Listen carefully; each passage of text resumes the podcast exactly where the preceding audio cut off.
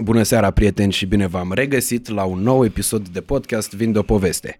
Bună seara și la mulți ani, pentru că ăsta este, nu este primul podcast pe care îl vedeți voi în anul 2024, dar este primul podcast pe care îl filmăm în anul 2024, duminică 7 ianuarie, deloc întâmplător, Sfântul Ioan sau Sfântul uh, John, adică hâț Johnule, uh, pentru că eu cred că anul 2024 e un an, așa cum ai zis Cătălin Opreșan și ați văzut că și Iohannis l-a copiat în discursul de 1 decembrie, uh, ne-a spus că e un an hotărător. Uh, e hotărător din ce punct de vedere? Nu doar din punct de vedere electoral, uh, desigur, ci pentru că e un an în care lucrurile care s-au întâmplat bine în anul 2023 trebuie să se așeze în 2024, iar pe de altă parte lucrurile care ne-au zdruncinat în 2023 trebuie să ne facă să ne găsim puterea de a renaște în 2024, pentru că eu cred că aici e de fapt și de drept tot farmecul uh, existenței noastre pe acest pământ, iar oamenii care se dovedesc a fi vrednici sunt cei care după căzături se ridică și reușesc să sară mult mai sus decât uh, au ajuns cu alte sărituri precedente. Uh, Dorian cred că e exemplul cel mai bun uh, în acest uh, sens. Uh, Dorian uh, e omul momentului în România de vreo 10 ani de zile, doar că în 2023 uh, lucrurile au fost uh, puțin mai uh, complicate. Nu vreau să punem foarte mult accent pe treaba asta, ci vreau uh, mai mult decât atât să pornim în anul 2024 cu vibe-ul ăla bun pe care el îl transmite în fiecare dimineață, cu putere, cu speranță, cu poftă de viață și totodată uh, cu realism, pentru că în uh, mai toate domeniile un an atât de complicat precum este acesta care tocmai a început, uh, n-are cum să nu ne afecteze pe fiecare în parte, indiferent de uh, nivel și indiferent de domeniul în care activăm. Așadar, uh, multe chestiuni pe care le avem de vorbit uh, astăzi cu Dorian Pop Popa, unul dintre primii mei prieteni din uh, acest parcurs. Chiar astăzi mă gândeam la faptul că luna viitoare se împlinesc șase ani de zile de când Dorian m-a descoperit pe Instagram și datorită lui am ajuns uh, la radio și mai apoi puteți uita. Uh, Bă, vorbești serios? Șase ani, da.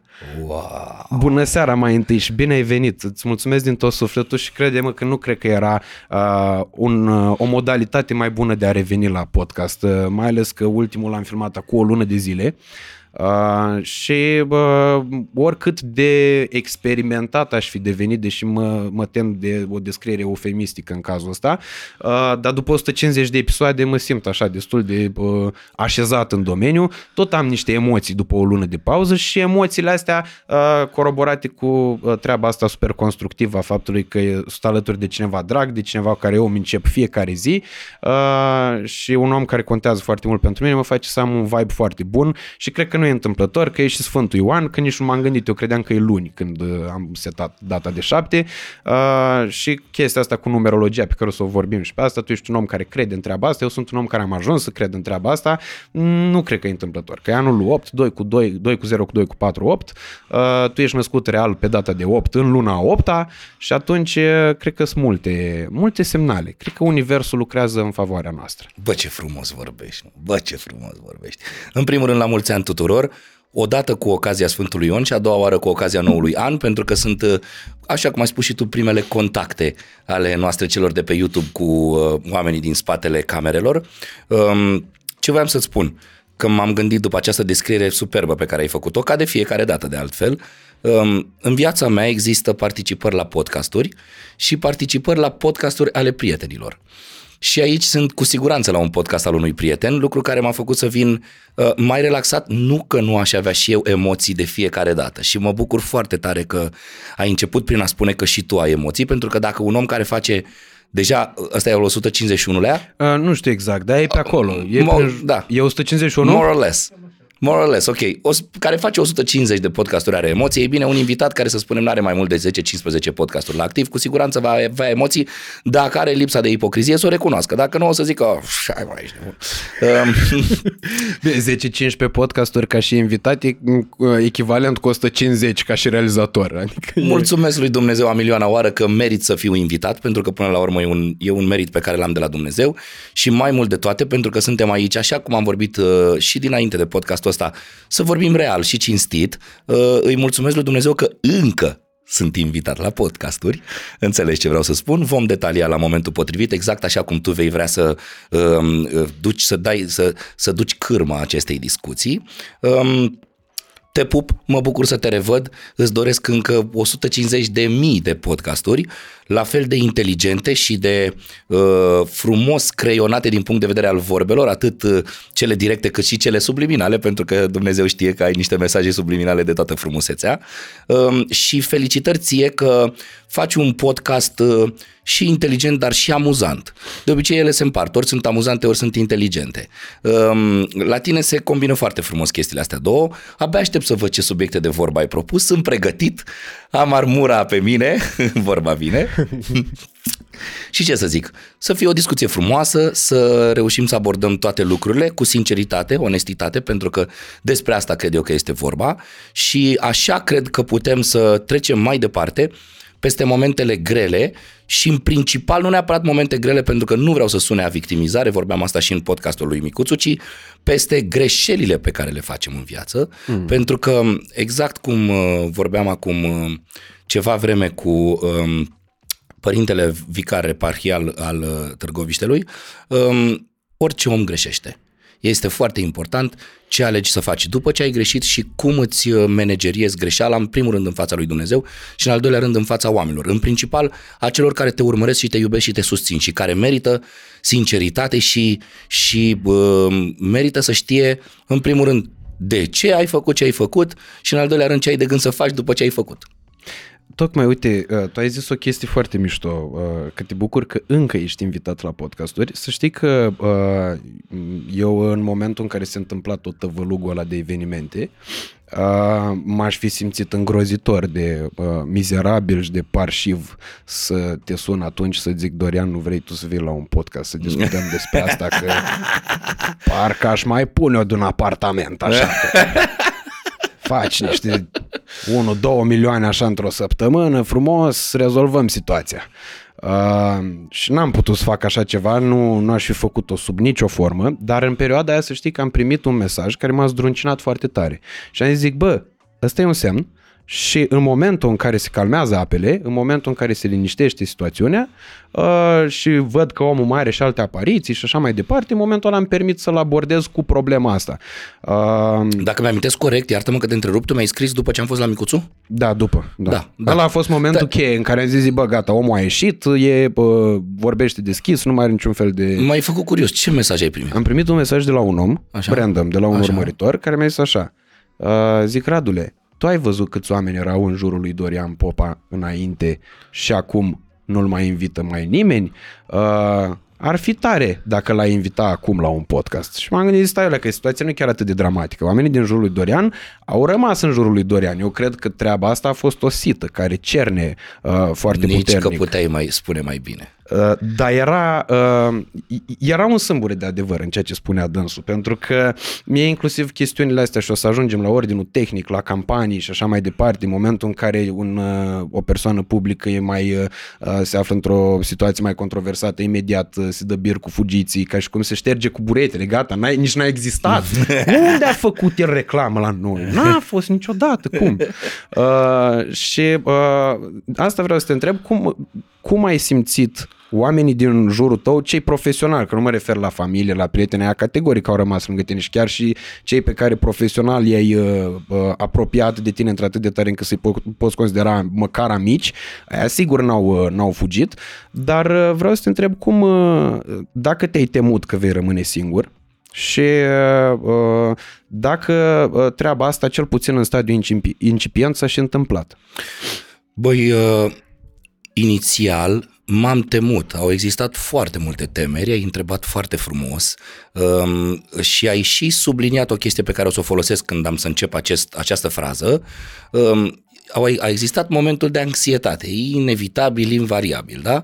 Moment în care mintea o ia puțin pe lângă și nu e neapărat ancorată în realitate. Uh, pentru că mi-am dat seama ulterior, trecând timpul și liniștindu-mă și realizând ce am făcut și ce trebuie să fac pentru a putea repara greșeala dacă mi este permis, am realizat că de fapt și de drept filmele erau mai mult în capul meu, pentru că obiectiv vorbind, să știi că și oamenii din punct de vedere profesional au rămas alături de mine. Nu vreau să fiu uh, ipocrit și să uh, mă victimizez acum spunând că vai, mi s-a întors spatele, oamenii n-au mai vrut să audă de mine. Nu, pur și simplu, fără a da vreun nume, dacă a existat uh, uh vreun vreun caz business în care am amânat anumite colaborări, răspunsul a fost, băi, noi te știm, te cunoaștem, ești un om foarte mișto, nu-i mai puțin adevărat că ai dat cu bățul în balt, adică hai să nu ne ascundem după deget, um, hai să vedem cum evoluează lucrurile, keep in touch, ținem legătura și vedem ce, ce se va întâmpla pe viitor. Dar nu am avut uh, discuții de genul, oh, să nu mai auzim de tine, uh, lichea lepră ordinară, etc., etc., cum evident că au existat foarte multe comentarii, că acolo la comentarii este extremul curaj, nelimitatul curaj.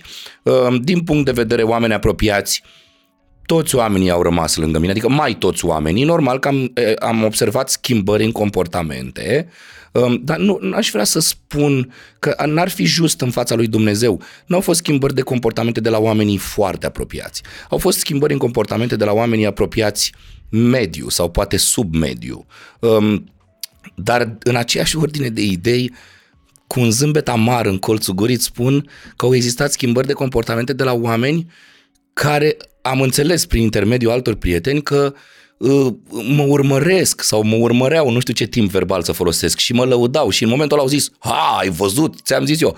Și prietenii mei erau like, Păi cum mi-ai zis că îmi spuneai că îl urmărești și că îți place și că uite ce harnic e și că face și aia și ordona și disciplina și construiește și calitate și acum ce s-a întâmplat de deodată te-ai sucit? Dar încă o dată cred că uh, Dumnezeu creează anumite moment, momente în viața noastră ca să ne mai deschidă ochii. În primul rând în ceea ce privește um, poziția noastră uh, în raport cu viața și în al doilea rând uh, pe cei din jurul nostru în raport cu noi.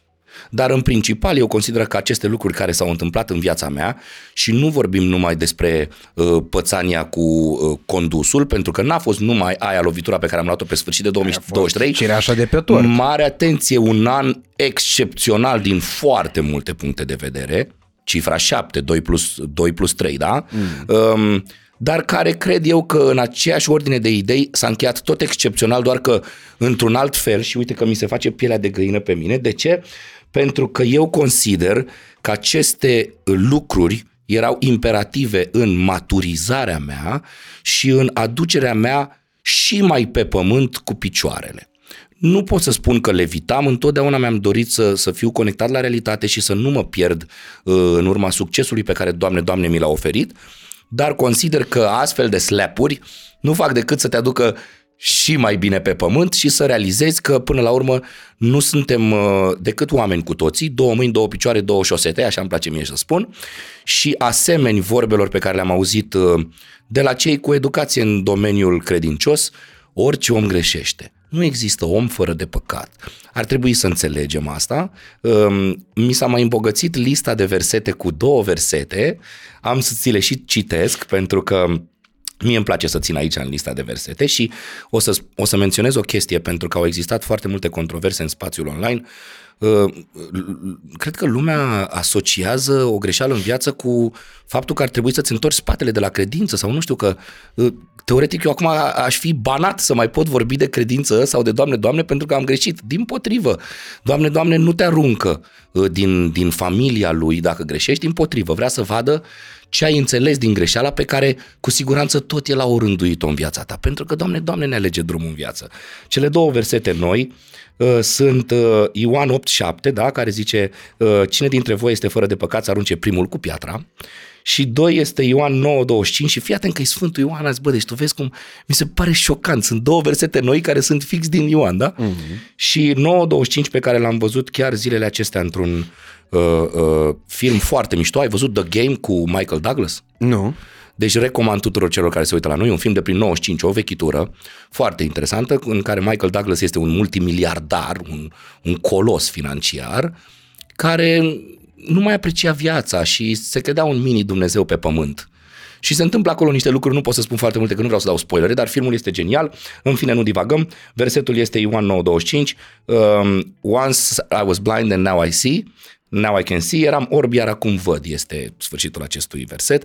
Um, am deschis ochii și mai bine, înțeleg și apreciez și mai mult viața uh, și mi-am dat seama că trebuie să fiu mai atent la cine sunt.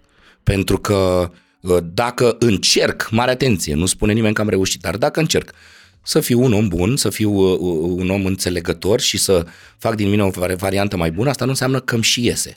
Mm-hmm de multe ori nu ne iese ce ne propunem. Sau nu chiar în forma în care ți-ai fi sau, dorit. Exact, sau nu chiar în forma în care ți-ai fi dorit. Și uite, aici am dat cu bățul în baltă, m-a durut extrem de tare și încă mă doare pentru că asemenea unui om care are parte și a, sau a avut parte de o educație bună și n-a fost crescut în pom și nu, nu poate să dea vina pe absolut nimic din ceea ce uh, ține de uh, începutul lui în viață, am greșit fix ca un prost, ca un fraier. Dar știi cum e, poate câteodată prea mult bine nu ne e bine. Mm-hmm. Și încă o dată spun și mulțumesc lui Dumnezeu, cred că aveam nevoie de această palmă peste ceafă pentru că oricum tu foarte bine știi că eu am fost crescut de mama mea cu foarte multe palme după ceafă. Și acum că mai mea nu mai poate să-mi dea palme după ceafă, trebuie să-mi dea cineva. Și are grijă, Doamne, Doamne, să mi le dea exact în momentele potrivite. Păi să facem o scurtă retrospectivă anului 2023.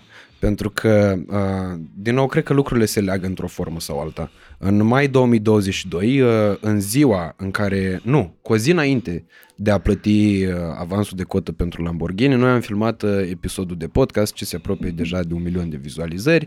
Mamă, uh, nu pot să cred. E una dintre cele place mai... că știi chestiile astea. Îți mulțumesc din suflet. E una dintre cele mai vizualizate apariții ale tale la vreo podcast, ceea ce mă onorează teribil. Uh, mai avem de depășit unul singur și cu ocazia asta eu o să-l trag în, din spate pe celălalt și o să-l depășească cel mai probabil uh, și o să mă pot mândri că uite, încă un invitat care a fost la toate podcasturile și care la mine are cel mai multe vizualizări. Să-ți e un motiv Dumnezeu. de bucurie. De ce? Pentru faptul că uh, e o treabă empirică aici, nu e nicio concurență decât benefică. Am uh, făcut această scurtă paranteză, dar mi-aduc aminte perfect. Noi am filmat în data de 10 mai 2022. Mamă, mă iau emoțiile, ești prost. o zi specială pentru mine din multe puncte de vedere și încă nu sunt pregătit să povestesc public treaba asta, dar o să ți-o povestesc după filmare, când o să vină și fratele Lucian și o să stăm la o vorbă. Uh, ideea e că în ziua Aduce respectivă, și el un burger de la Friday? Așa a zis că ne aduce porc ca să asta porc. Ducă, că nu, nu știu dacă e bine că am divulgat că scoate asta, știi? Că scoate smashed pork. mă întreb cum o să-i spună, că n-am mai auzit smashed pig nicăieri. e o chestie, e nouă, poate o să facă și micul smashed de 1 mai. Uh, ideea e că în ziua respectivă, uh, când am filmat noi podcastul, a doua zi tu te-ai dus la Lamborghini, ai plătit avansul de cotă și ceea ce mă bucură cel mai mult era că era îmbrăcat cu tricoul ăla cu cheluțul pe care îl găsisem eu într-un magazin și de... care încă e la mine acasă și care a făcut furouri cu ghilimele exact. de rigoare, cum zice Exact, că îl căuta toată lumea peste da, tot. Da, da, da, da. Devenise cel mai vândut tricou de genul ăla din, din anul respectiv.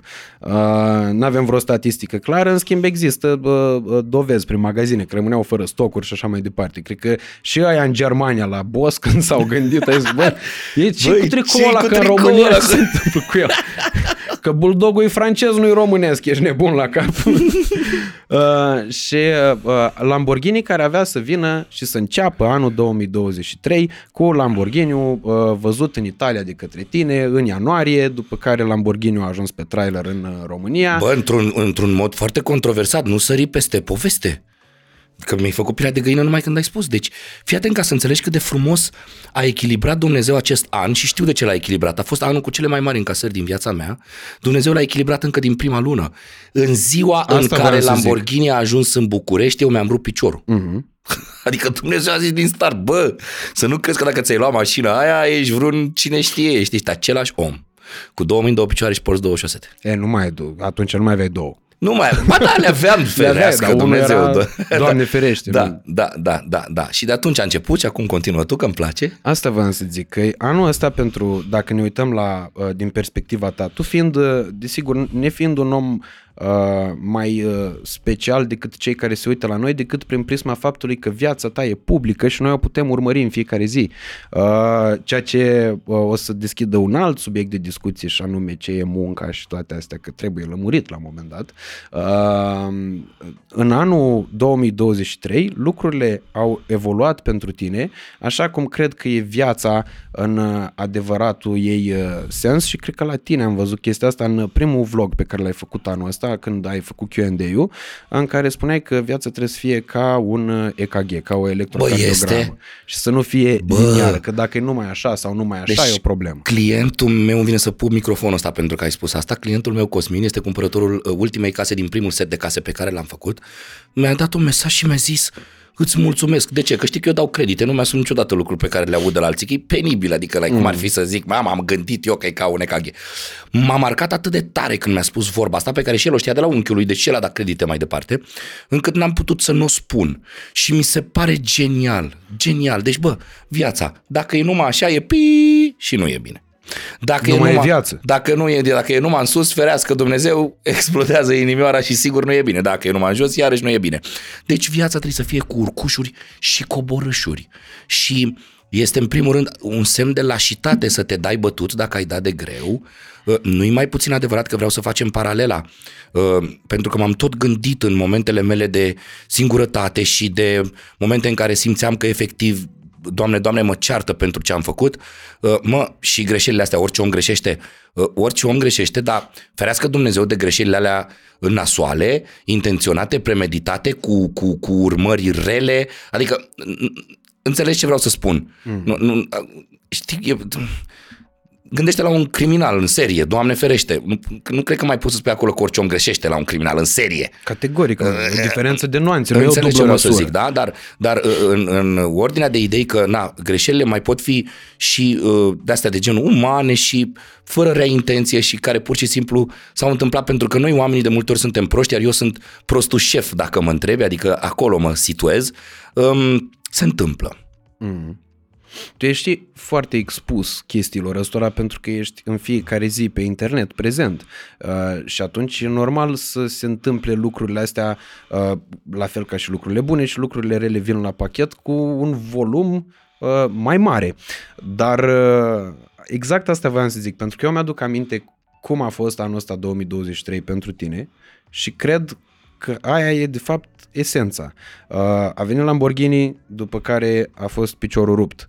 Uh, după recuperarea de la Ovidiu Curti, n-am spus niciodată vlogul ăla când te-ai dus și ai cumpărat uh, salteaua respectivă și ai plâns în parcare la bază la FCSB. Proste, de ce mă faci să plâng? La steaua, că eu pot să zic steaua aici la mine pe canal, că nu mă amendează nimeni. Păi cum să nu spunem? Normal că spunem steaua aici. Nu? La steaua. Te-ai dus, uh, când te-ai dus uh, la bază acolo, după care a urmat uh, o vară plină de tot soiul de nebunii în stilul tău caracteristic, ai făcut o grămadă de lucruri, concertescu, mers pe la evenimente, lansări peste lansări, cred că ai dat 3 milioane de șaorme anul trecut și așa mai departe, după care a venit toamna, și în toamnă, uh, brusc, Dorian Popa, din uh, uh, omul care era pe buzele uh, tuturor laudativ, a început să devină exemplu negativ și uh, uh, vilanul de serviciu. De ce m-am gândit eu atunci, în momentul ăla mi-am pus în cap această întrebare și mi-am dat seama că e firesc, pentru că erai cel mai notoriu om cu putință care îi se puteau întâmpla lucrurile astea. Adică mai de notorietate a fost doar cazul de doping a Simonei Halep. Uh, să știi că m-am pregătit pentru plâns. Ce bău ești. Știam că o să fie cazul. și nu e vreo sponsorizare sau ceva. Apreciez. Dar o să-mi vină și mie. Uh, încerc să mă abțin, că să nu, să nu pară că am regizat, că după aia o să fie în comentarii. Zic, aia s-au apucat ăștia de plâns acolo. Uh, să facă bun, reclamă la șervețe. Ești bun, da, uh, Cum ai simțit chestiunea asta și dacă tu ți-ai fi pus vreodată problema că vor exista oameni care, by the way, de cel mai multe ori s-au dovedit a fi aceiași, care te supralăudau, te supraapreciau, să ajungă în uh, punctul în care să uh, te facă să te simți uh, un monstru, un paria. În... Uh, Bă, știi cum vreau să încep această, această relatare? Vreau să încep prin a spune că în picioare m-au ținut oamenii care mi-au fost aproape și îți spun sincer că deși de cele mai multe ori suntem orbiți de gurile, orbiți cu ghilimele, de gurile celor care spun răutăți, eu sunt absolut sigur și simt în adâncul sufletului meu și oamenii din jurul meu mi-au spus deschide ochii și uită-te cu adevărat. Au fost mai mulți dintre cei care m-au susținut și mi-au spus Doriane, ești om, ai greșit, nu ai făcut rău nimănui, suntem alături de tine. E drept, au existat și foarte mulți oameni care m-au apostrofat, nu-i mai puțin adevărat că am meritat-o, cu vârf și îndesat. Eu consider că atunci când greșești, bă frate, asumă-ți, dai cu bățul în baltă, primește și tu nuielele alea peste fund, cum le primeai de la bunica atunci când erai mic și făceai lucruri greșite, trăznăi. Um, nici nu vreau să, să mă îndrept către oamenii care uh, mă iubeau și m-au uh, făcut, m-au transformat într-un paria, cum ai spus tu, pentru că acolo cred că în primul rând este problema acelor oameni care nu sunt constanți și care nu care se dau după cum bate vântul.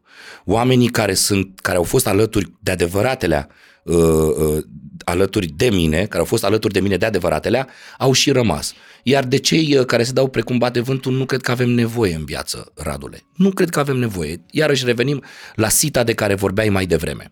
Um, a fost dur, a fost greu, dar cred că abia atunci mi-am dat seama, de fapt și de drept, care sunt cei care sunt cu adevărat lângă mine și care cei, sunt cei care sunt așa, de o zi, două. Ca așa e trendul, ca să zic așa. Dar nu crezi că, uite, apropo de trenduri, tu ai fost cel mai notoriu uh, exemplu de uh, loc de da cu pumnul. Știi? Uh, am Mulți fost, uh, abia așteptau să exact. dea cu exact. pumnul. Dar nu numai în tine, era o listă întreagă. Aproape orice om uh, era expus public uh, și avea uh, parte de niște reușite, uh, era tapetat în momentul în care îi se găsea o greșeală, de multe ori căutată în adânc, uh, era tapetat ca fiind uh, locul unde oamenii poate să-și verse toate frustrările. Și pe mine chestia asta mă, m-a dus într-o direcție mult mai uh, departe de ceea ce uh, se vede cu ochiul liber la prim contact și am început să o studiez uh, la nivel sociologic. Chiar am uh, fost la fostul meu diriginte acum de, între Crăciun și Anul Nou, uh, care e profesor de limbă română, un om extraordinar de cult și de bă, bă, bine pregătit pe multe domenii, nu doar pe ceea ce bă, a profesat și mi-a dat cadou, apropo de chestia asta, o carte pe care o recomand tuturor, se numește Discursul Urii. Și wow. am început să studiez chestia asta, de ce se întâmplă această chestiune. Și mi-am dat seama că în istorie vorbind, uh, avem parte de o ciclicitate acestor vremuri. De obicei când ne e prea bine, uh, se creează discrepanțe mari de clase sociale. Uh, noi trăind într-o bulă a noastră, în care, din care e bine să mai și ieșim din când în când ca să vedem că realitatea uh, are forme diferite în funcție de unghiul din care o privești uh, și de foarte multe ori unghiurile din care noi o privim sunt cele mai puține în comparație cu celelalte, uh, realitatea respectivă m-a făcut să-mi dau seama că în momentul în care oamenii uh, evoluează diferit și au exemplu prosperității, există întotdeauna și o categorie de oameni care va, uh, mare care se va motiva văzând exemplele corect, respective corect. și o categorie mai mică, dar semnificativă, de oameni care vor căpăta ură pe succesul altora Uh, pentru că astfel s-au instalat uh, cele mai uh, odioase dintre regimuri în decursul timpului, pe baza acestor chestiuni. Și exact atunci, asta voiam să spun. Iartă-mă că te întreb doar uh-huh. o mhm. secundă, dar să nu pierd și nu pierde nici tu, te rog. Am mai auzit în această perioadă, vai, da, uite, acum așa e în prezent cu... Nu, așa a fost din totdeauna. Doar că acum chestia asta cu expunerea online face lucrurile mult mai vizibile. Dar treaba asta a existat din totdeauna. Zi mai departe. Asta vreau să te întreb, pentru că tu vorbisi de un trend. Uh, nu crezi că efectiv s-a creat un trend și că fără a ne duce sub nicio formă în direcții bă, conspiraționiste, că nu ăsta e scopul și tocmai de asta evit să pun anumite întrebări pe care am să ți le pun după ce stingem camerele de filmat, uh, din rațiuni cât se poate de obiective. Uh, ideea e următoarea, nu crezi că se creează acest trend uh, special uh, pentru că se vede că vinde, care publicul lui și că această ură își găsește uh, locul în sufletele și în creierele unor oameni uh, mai abitir și mult mai ușor uh, decât mesajul pozitiv? Mă, iartă-mă că o să încerc să evadez din întrebarea ta și o să-ți spun în felul următor. Nici nu vreau să mă gândesc de ce se întâmplă lucrurile astea. Eu cu siguranță sunt un, uh, un propovăduitor al, al uh, bunătății necontenit și cred că într-un final bunătatea va învinge. Eu sunt absolut sigur că și oamenii care își creează frustrări acum au nevoie de ceva care să-i ajute să treacă peste momentele lor grele și dacă ei se descarcă și se simt mai bine atunci când își direcționează aceste frustrări către mine sau către alții, eu consider că am puterea să duc aceste um, atacuri direcționate și îmi doresc ca măcar după ce s-au descărcat direct pe mine, iartă-mi expresia care poate să genereze meme-uri cât se poate de nebune, înțelegi ce vreau să zic? Uh, să se simtă mai bine. Nu vreau exact așa cum ai spus și tu să, să pot genera nici măcar subliminal discuții uh, conspiraționiste și lucruri care pot fi interpretate sau decupate din context. Um, toate lucrurile se întâmplă cu, cu un scop um, și eu sper că măcar scopul să fie benefic. Um, nu, nu vreau să spun mai mult de atât. O singură întrebare mai am în direcția asta, după care vreau să pornim în adevăratul sens uh, podcastul ăsta uh, și care cred că ar, uh, ar avea nevoie de un punct de vedere mai elaborat uh, oferit de către tine. Uh, cât de periculos crezi că este uh, hate-ul, în, mai ales în zona de online, care cred că a căpătat niște valențe cu totul și cu totul uh, noi, uh, mult mai mari decât uh, cred că ne-am fi putut imagina și am fi putut uh, predicționa cumva. Uh, cât de periculos crezi că este la nivel social și cum crezi real cu soluții că el poate fi uh, combătut, pentru că asta e, asta, e, uh, asta e gândul care pe mine mă macină de vreo câteva luni de zile. Cum poți să răspunzi practic și tehnic cu bine la toată răutatea asta care în online e atât de simplu de uh, oferit. Da, voiam să fiu mai dur, să zic descuipat, pentru okay. că e, ceva, e, e dură făcută, știi? E, e o chestiune de duritate extremă, pentru că acolo omul se simte protejat și el poate și facă, puternic. Și puternic, da. E o iluzie care îți, îți alimentează creierul într-o direcție atât de periculoasă Uh, și eu am observat chestia asta uitându-mă la cazul meu și la cum judecam lucruri cu ani în urmă. Cu ani puțini în urmă, nu mă refer cu 10 ani. Nu, mă refer cu 3-4 ani de zile, când eram combatant. Mie mi se părea că eu lupt pentru o cauză și fac ceva. Uh, Erai mai copil. Mai copil, da. Și mai erau, cred că, cred, trecând de 25 de ani, biologic, uh, a început să scadă testosteronul din mine. Știi? Super biologic. Da. Și atunci, cred, cred că de asta m-am mai și liniștit. Și poate că nici nu mai sunt atât de prost ca atunci. Tot prost, dar mai puțin ca atunci. Uh, atunci mi se părea că sunt geniu. Aveam impresia că, cum el, știu pe toate câte că evidența aici. Uh, dar nu mă manifestam chiar așa. De ce? Poate din educație, poate, de, uh, poate că aveam ceva de pierdut, că deja construiam un statut public, uh, poate pentru că niciodată n-am fost într-atât de uh, dur și de înverșunat. Mm dar cred că treaba asta trebuie combătută cumva, pentru că altfel cred că vom avea parte de apucături de genul ăsta, inclusiv transpuse în viața reală, în viața cotidiană de zi cu zi, în formă fizică, dacă înțelegi la ce mă refer. Bun, păi hai să-ți răspund în ordine cronologică. În primul rând, um, este extrem de periculos hate-ul și acum o să fac o paralelă. Um, băi, eu mă consider un om destul de puternic psihic, lucru pentru care îi mulțumesc foarte mult lui Dumnezeu. E, dacă pe mine un om cât se poate de puternic psihic hate-ul m-a zdruncinat în halul în care m-a zdruncinat, pentru că am avut momente pe care oamenii nu le-au văzut.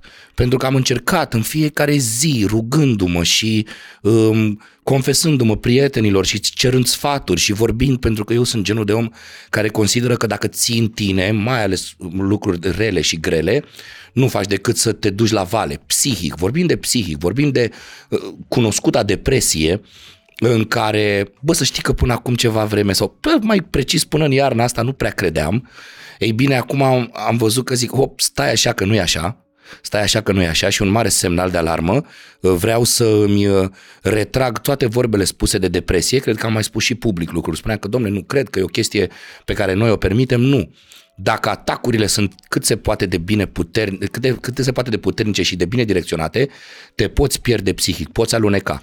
Revenind ca să nu divagăm, dacă uh, uh, cu toată puterea psihică pe care simt că o am, am alunecat atât de tare și am fost mă, la un pas de depresie, chiar m-am simțit foarte rău. Um, de asta le mulțumesc în fiecare zi oamenilor și în Q&A-ul ăla de la început de an și uh, când am ocazia să o fac, o fac, le mulțumesc pentru că am simțit că ei m-au ținut pe picioare, știi, să nu cad efectiv. Um, uh, revin, hate-ul este extrem de periculos. Um, suntem la un pas, ca să răspund la o altă bucățică din întrebarea ta, să ne lovim de acest hate și în spațiul uh, fizic, adică uh, în, în momentul în care el trece din online în realitate, Um, din păcate eu spun în, în mod repetitiv și cred din ce în ce mai mult în chestia asta că ne americanizăm din ce în ce mai tare și chiar uh, râzând așa în colțul gurii tot amar, le spuneam prietenilor care îmi spuneau, Doamne, dar ce, ce dur e hate le spuneam, zic, bă, ziceți mersi că nu suntem în America, că dacă eram în America probabil că aveam 100 de oameni în fața casei, cu ouă, cu pancarte, cu mori, nenorocitule, etc., etc. Bine, cu siguranță nu din punctul ăsta de vedere, pentru că din punctul ăsta de vedere în afară lucrurile sunt mult mai în derâdere luate, dar revenind cu siguranță, hate-ul devine din ce în ce mai puternic, este din ce în ce mai periculos, uh, cred că este un fel de uh, bullying din școală la puterea 100, um, combinând iarăși cu lucruri pe care le-ai completat în întrebarea ta,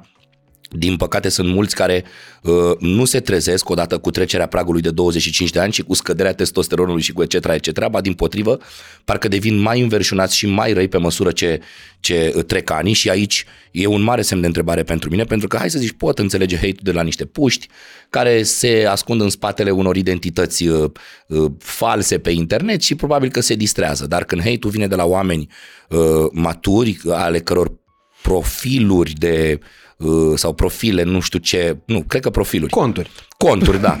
Uh, profilele sunt pe șantier, de asta zic. Uh, le vezi că sunt de oameni maturi și oameni așezați la minte, s-ar presupune, atunci te sperii un pic. Și nu vorbim de hate-ul legat de faptul că prostul de popa a făcut o greșeală, că acolo înțeleg. Vorbim de hate-ul care e ceva de genul mori, mă. Bă, înțeleg, am făcut o greșeală, dă-mi hate vis-a-vis de ceea ce am făcut, voi înțelege, am spus de un milion de ori că sunt de părere că există hate constructiv, dar nu cred că trebuie să ard în, în pe rug. Adică și să moară și familia și mama și toate. Acolo deja lucrurile devin dure și nu au nicio legătură cu realitatea, Doamne ferește. Repet, dacă am vorbit de un criminal în serie, poate s-ar putea vorbi de pedeapsă capitală, dar e o chestie pe care până la urmă o decide instanța, o decide statul, judecata. În fine, um, cum poate fi combătut și cred că cu asta acopăr toată întrebarea ta. În primul rând, cred că dacă platformele sociale ar oferi o filtrare mult mai bună a comentariilor, lucrurile ar putea, ar putea fi aplanate un pic mai bine. Um, dar în altă ordine de idei, cred că toată treaba asta trebuie să vină de la oameni. Și de la oameni o să vină în momentul în care oamenii o să înțeleagă treaba asta că am spus-o de un milion de ori în loc să o trăvești la leaua vecinului, pentru că ea crește frumos. Dar vecinul ce crezi? O udă în fiecare zi, adică nu crește degeaba. În loc să o trăvești, ai putea să-ți pui și tu un răsat de la lea și să încerci să-l uzi zilnic. S-ar putea să ai surpriza ca și la leaua ta să crească la fel de frumos. Și ce crezi? Atunci nu o să mai ai nevoie să o trăvești pe vecinului. Ba din potrivă, la fel cum spuneai tu mai devreme, dacă înțelegi că există o competiție frumoasă și constructivă între noi oameni în viață, poți să te gândești cum faci să o uzi poate de două ori pe zi sau să-i și vorbești, că e lucru dovedit că dacă unei plante îi vorbești frumos, crește mai repede și mai bine, poate reușești chiar să-l depășești pe vecinul cu laleaua lui frumoasă și, bă, nu știu, colorată. Mm. Dar cred că asta nu se va întâmpla prea curând. Și mai e o chestie, n-am să o spun foarte în detaliu pentru că nu vreau să fiu judecat, dar le recomand oamenilor să vadă filmul Leave the World Behind, uh, uh, produs și regizat de Michelle și Barack Obama și să vadă mesajul subliminal pe care îl transmite acest film și contentul uh, online ce a fost uh, uh, realizat de unii dintre speaker sau eu știu anal, uh, cei care analizează analiști. filme, analiști, da, de filme, după, după ce acest film a ieșit. Atât spun și fiecare înțelege și, și percepe ce își dorește. Da? This is a must-see film. Leave the world behind. Michel și Barack Obama. Bă, Michel și Barack Obama, adică... Mm. Și asta e o nouă sită, pentru know că un om care o să arunce cu mizerie în comentarii nu o să aibă niciodată răbdarea de a se uita la ceea ce ai sugerat tu ca să înțeleagă niște lucruri. Cei care se vor uita sunt de fapt oamenii care din punctul meu de vedere contează cel mai mult. Uh, sunt oamenii uh, pentru care cred că tu, eu, uh, noi toți cei care uh, suntem produsul lor până la urma urmei. Cu siguranță. Uh, și de asta trebuie să le fim și să le suntem întotdeauna recunoscători. Uh, oamenii respectivi uh, cred că merită un respect mult mai, uh, mai atent direcționat către ei, însă în același timp uh, eu cred că uh, trebuie să ne adresăm tuturor sub o formă sau alta, pentru că cu siguranță e o societate și o lume utopică, cea în care toată lumea se dezvoltă, dar eu cred cu tărie că n-ai cum să fii uh, fericit dacă tu ești uh, unul dintre, dacă ești singurul sau dacă ești unul dintre puțini oameni de la masă care mănâncă.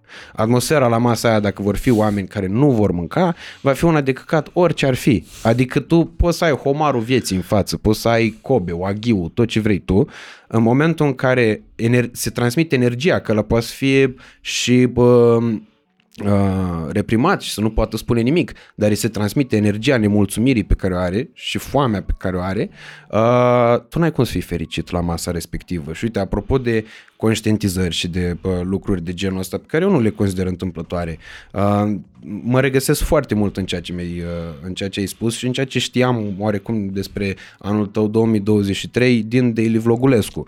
Ideea e că uh, și pentru mine 2023 a fost cel mai bun an din viața mea, categoric.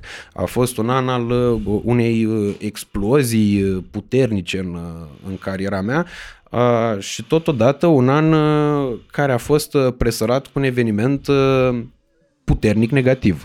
Eveniment despre care, repet, probabil că la un moment dat o să vorbesc, dar nu, nu am... Uh, nu am încă puterea necesară să fac treaba asta și să o fac temeinic, fără Uh, a nu se înțelege greșit, greșit. din da, poveste. Da, știu ce zici. Uh, pe 31 decembrie am fost la uh, cu părinții mei și cu un prieten care vrea să uh, facă un pas important anul ăsta în cariera lui, am fost la slujba de anul nou, pentru că vezi cum te duce Dumnezeu de obicei. Uh, cred că a fost pentru prima dată când m-am dus într-o biserică să mulțumesc. Uh, și când am ajuns acolo, uh, am avut parte de un rewind real al anului, nu ăla pe care l-am pus eu pe Instagram și pe TikTok și pe alea, și pe canalul Radu Țibulcă Show, abunați-vă că o să facem treburi multe acolo. Uh, deja nu mai am niciun pic de credibilitate când spun asta, uh, dar anul ăsta chiar face, că mi-am luat angajamente, am put my money where my mouth is, vorba latinului. Uh, în momentul ăla m-a bușit un plâns, și plânsul ăla n-am putut să-l stăvilesc, adică am vrut să mă abțin, să nu pară că m-am dus acolo la biserică să fiu văzut că plâng, știi? După aia m-am dus la Revelion la 12 noapte, iar m-au apucat bocitele. Uh, m-am uitat la artificii așa la cer și iar m-au apucat bocelele. Uh, după care m-am dus uh, mai înspre dimineață, evident, după ce am mai băgat și un păhărel la bord, iar am bocit.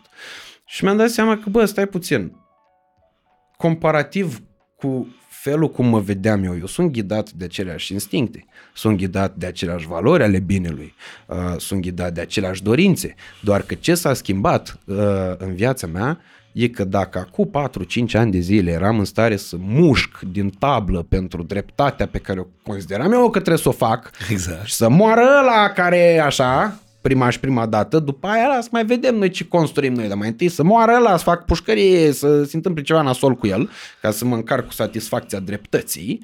Uh, mi-am dat seama că dacă atunci eram un câine de luptă, sau voiam să fiu un câine de luptă, cred că cu timpul și cu experiența mi-am dat seama că menirea mea e să fiu un câine ghid de la pentru Un nevăzători. golden retriever. Exact.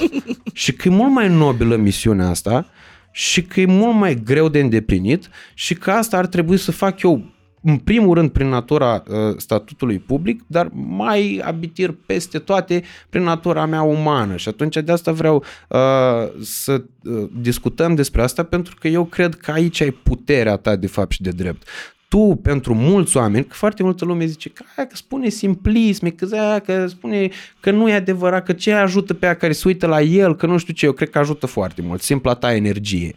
Simplu fapt că n- într-un vlog de al tău, de ale tale, ă, nu se vede nimic urmă de negativ. Cred că chestia asta ajută teribil de mult și cred că tu ești ghidul ăla pentru foarte mulți oameni care, da, prin prisma vârstei poate sunt în formare, deși eu știu că publicul tău nu e majoritar de copii, ai o prostie, ai o chestiune dovedibilă foarte ușor cu niște, Păi nu, mă, niște dar hai să-ți statistici. arăt. Hai mă să-ți arăt că știi care e chestia. S-a discutat de atât de multe ori chestia asta, dar probabil că niciodată n-am arătat-o pentru că astea sunt lucruri pe care le arăt colaboratorilor mei. Fii atent, este as simple as that. Eu acum dacă arăt la cameră, tot să-l poți să-l vezi, nu? Uh, la camera aia. Fii atent, deci avem așa. 13-17, 1,6%, da? O să dau un screen oricum, dacă nu se vede și îl pui pe ecran. 18-24, mă, 18-24, deci suntem deja majori, da? Mm-hmm. 42,4%, 25-34, 30,4% și 35-44, 16% și 45-54, 6,4%. Deci, obiectiv vorbind, segmentul 13-17 ani de 1,6% încearcă, dar nu reușește să bată nici măcar segmentul de 55-64, care este de 1,8%. Ceea ce explică foarte mult uh, uh, succesul tău comercial. Acum, mai este o chestie pe care am întâlnit-o și care mi s-a care a fost folosită care proști, dar obiectiv vorbind, dacă vorbești cu niște oameni care înțeleg statisticile astea online, o combați instant. Păi domne că cei mici își fac conturi de adulți. Păi, ok, și atunci înseamnă că toate statisticile din lumea asta, de, bazate pe statisticile Sunt YouTube, irelevante. Instagram, sunt irelevante, nu? Mm. Adică, despre ce vorbim? Sau alți vloggeri care au un public mai tânăr și la care uh, segmentul 13-17 are câte 20, 30, 40%, înseamnă că ce? Că acolo nu mai sunt copii care și-au făcut conturi fake? Că mm. eu n-am un content care, uh, uh, cum să spun eu, te obligă să apeși am, uh, am peste 18 ani ca să-l vezi. Că atunci poate se înțelegea. Eu am un content care poate fi accesat de pe orice cont și atunci, încă o dată spun, sunt statisticile YouTube, sunt afaceri de milioane de euro, zeci de milioane de euro, poate chiar miliarde care se bazează pe aceste statistici. Deci, obiectiv vorbind, cumva trebuie să poată fi luate în serios. Dar asta nu e mai puțin adevărat că uh, sunt și foarte mulți tineri care mă urmăresc și eu încerc în- de multe ori să, să le insuflu un exemplu bun de viață, dar asta nu înseamnă că eu sunt un model și că, sau că am spus vreodată, hey, uh, I'm Mr. Perfect, fiți ca mine. Nu. Așa cum ai subliniat cât se poate de frumos, încerc să le arăt oamenilor că se poate trăi și că putem să fim fericiți fără să lăsăm uh, negativitatea asta să ne, să ne copleșească. Adică dacă cineva are cumva impresia că uh, pe șantiere la mine nu există momente tensionate, grele, uh, erori care ne fac să ne chinuim și care ne apasă zile întregi și care costă bani, sau că pe la filmări nu există tensiuni, sau că pe uh, drumuri la multele concerte pentru care îi mulțumesc lui Dumnezeu nu există oboseală și stres și, și discuții contradictorii, se înșală amarnic, dar de ce am vrea să subliniem asta, să promovăm asta și să, să arătăm că, domne, uite, în viață e greu, hai să ne supărăm și să ne dăm cu capul de pereți și cu curul de pământ, că atunci când e supărat, dacă nu faci ca toate cele, nu e, nu e bine. am spus de un milion de ori. Ai un moment greu în viață. Zâmbește mai întâi de toate. Bă, zâmbește. Scutură-te, nu știu, fă ce vrei tu, exerciții de astea, de anger management, ciupește-te de urechi și spune, Doamne, mă trezesc dimineața, respir, sunt bine, sunt sănătos, la spital la Fundeni, la oncologie și la astea sunt oameni care și-ar dori doar să respire, doar să iasă pe stradă. Și eu totuși sunt sănătos și mă enervez de la o uh, autorizație de uh, construire sau de la o cărămidă care s-a spart sau uh, pusă prost, sau de la o gresie care a venit strâmbă, sau de la uh, o cameră care în ziua aia nu vrea să filmeze că s-a stricat cardul. Fraților, cel mai important este că suntem sănătoși și că ne trezim dimineața și că respirăm și că suntem pe două picioare. De acolo mai departe, totul trebuie tratat cu fericire și cu mulțumire în suflet, cu recunoștință pentru că avem lucrurile astea pe care le primim fără să facem fucking nimic. Ce ai făcut tu ca să te trezești dimineața sănătos? Și, și ce ai făcut tu ca atunci când pui capul pe pernă să adormi? Când altul săracu n-are păr pe cap de la chimioterapie. Și poate n-a greșit cu nimic în viață. Sunt mulți copii care pățesc nenorocire. Băi, este, băi e, e, e tragic și nici nu e cazul să stau să mă justific pentru că mi se pare obositor. Din acest punct de vedere nici nu stau să justific. Am deja șapte ani de zile în care merg la etajul șapte, apropo de numerologie, acolo unde prima oară m-a dus Codin Maticiuc și de atunci continui cu multe alte fundații, unde sunt copilași între, băi, șase-șapte luni, mă, șase-șapte luni și 18 ani normal, că aia e secția de pediatrie, care au reale probleme de viață. Și pe noi ne deranjează bariera lui vecinul sau la leaua lui vecinul că a crescut mai galbenă decât a noastră. Păi, suntem mojici în gândire. Suntem nesimțiți dacă astea sunt problemele noastre de viață. Pentru că ai putea să te gândești că ești un norocos că te trezești și că respiri. Și să zâmbești și să zici, mâine o să fie mai bine. Ce am pățit azi? Am pierdut, m-am certat la muncă cu șeful, dar poate șeful are și el un motiv. Poate s-a certat cu soția și de-aia a fost rău și cu mine. De ce să mă supăr și eu mai tare și să mă duc acasă să mă supăr eu cu soția? Nu facem decât să creăm un lanț vicios în care vom ajunge să ne mâncăm unii pe alții precum câinii turbați. Dacă nu va exista odată această uh, uh, chestie în noi să ne spunem, bă, dacă ziua mea a fost proastă, hai să nu fac și, a, și pe altora proastă. Hai să zâmbesc și să mă gândesc mâine va fi mai bine. That's it.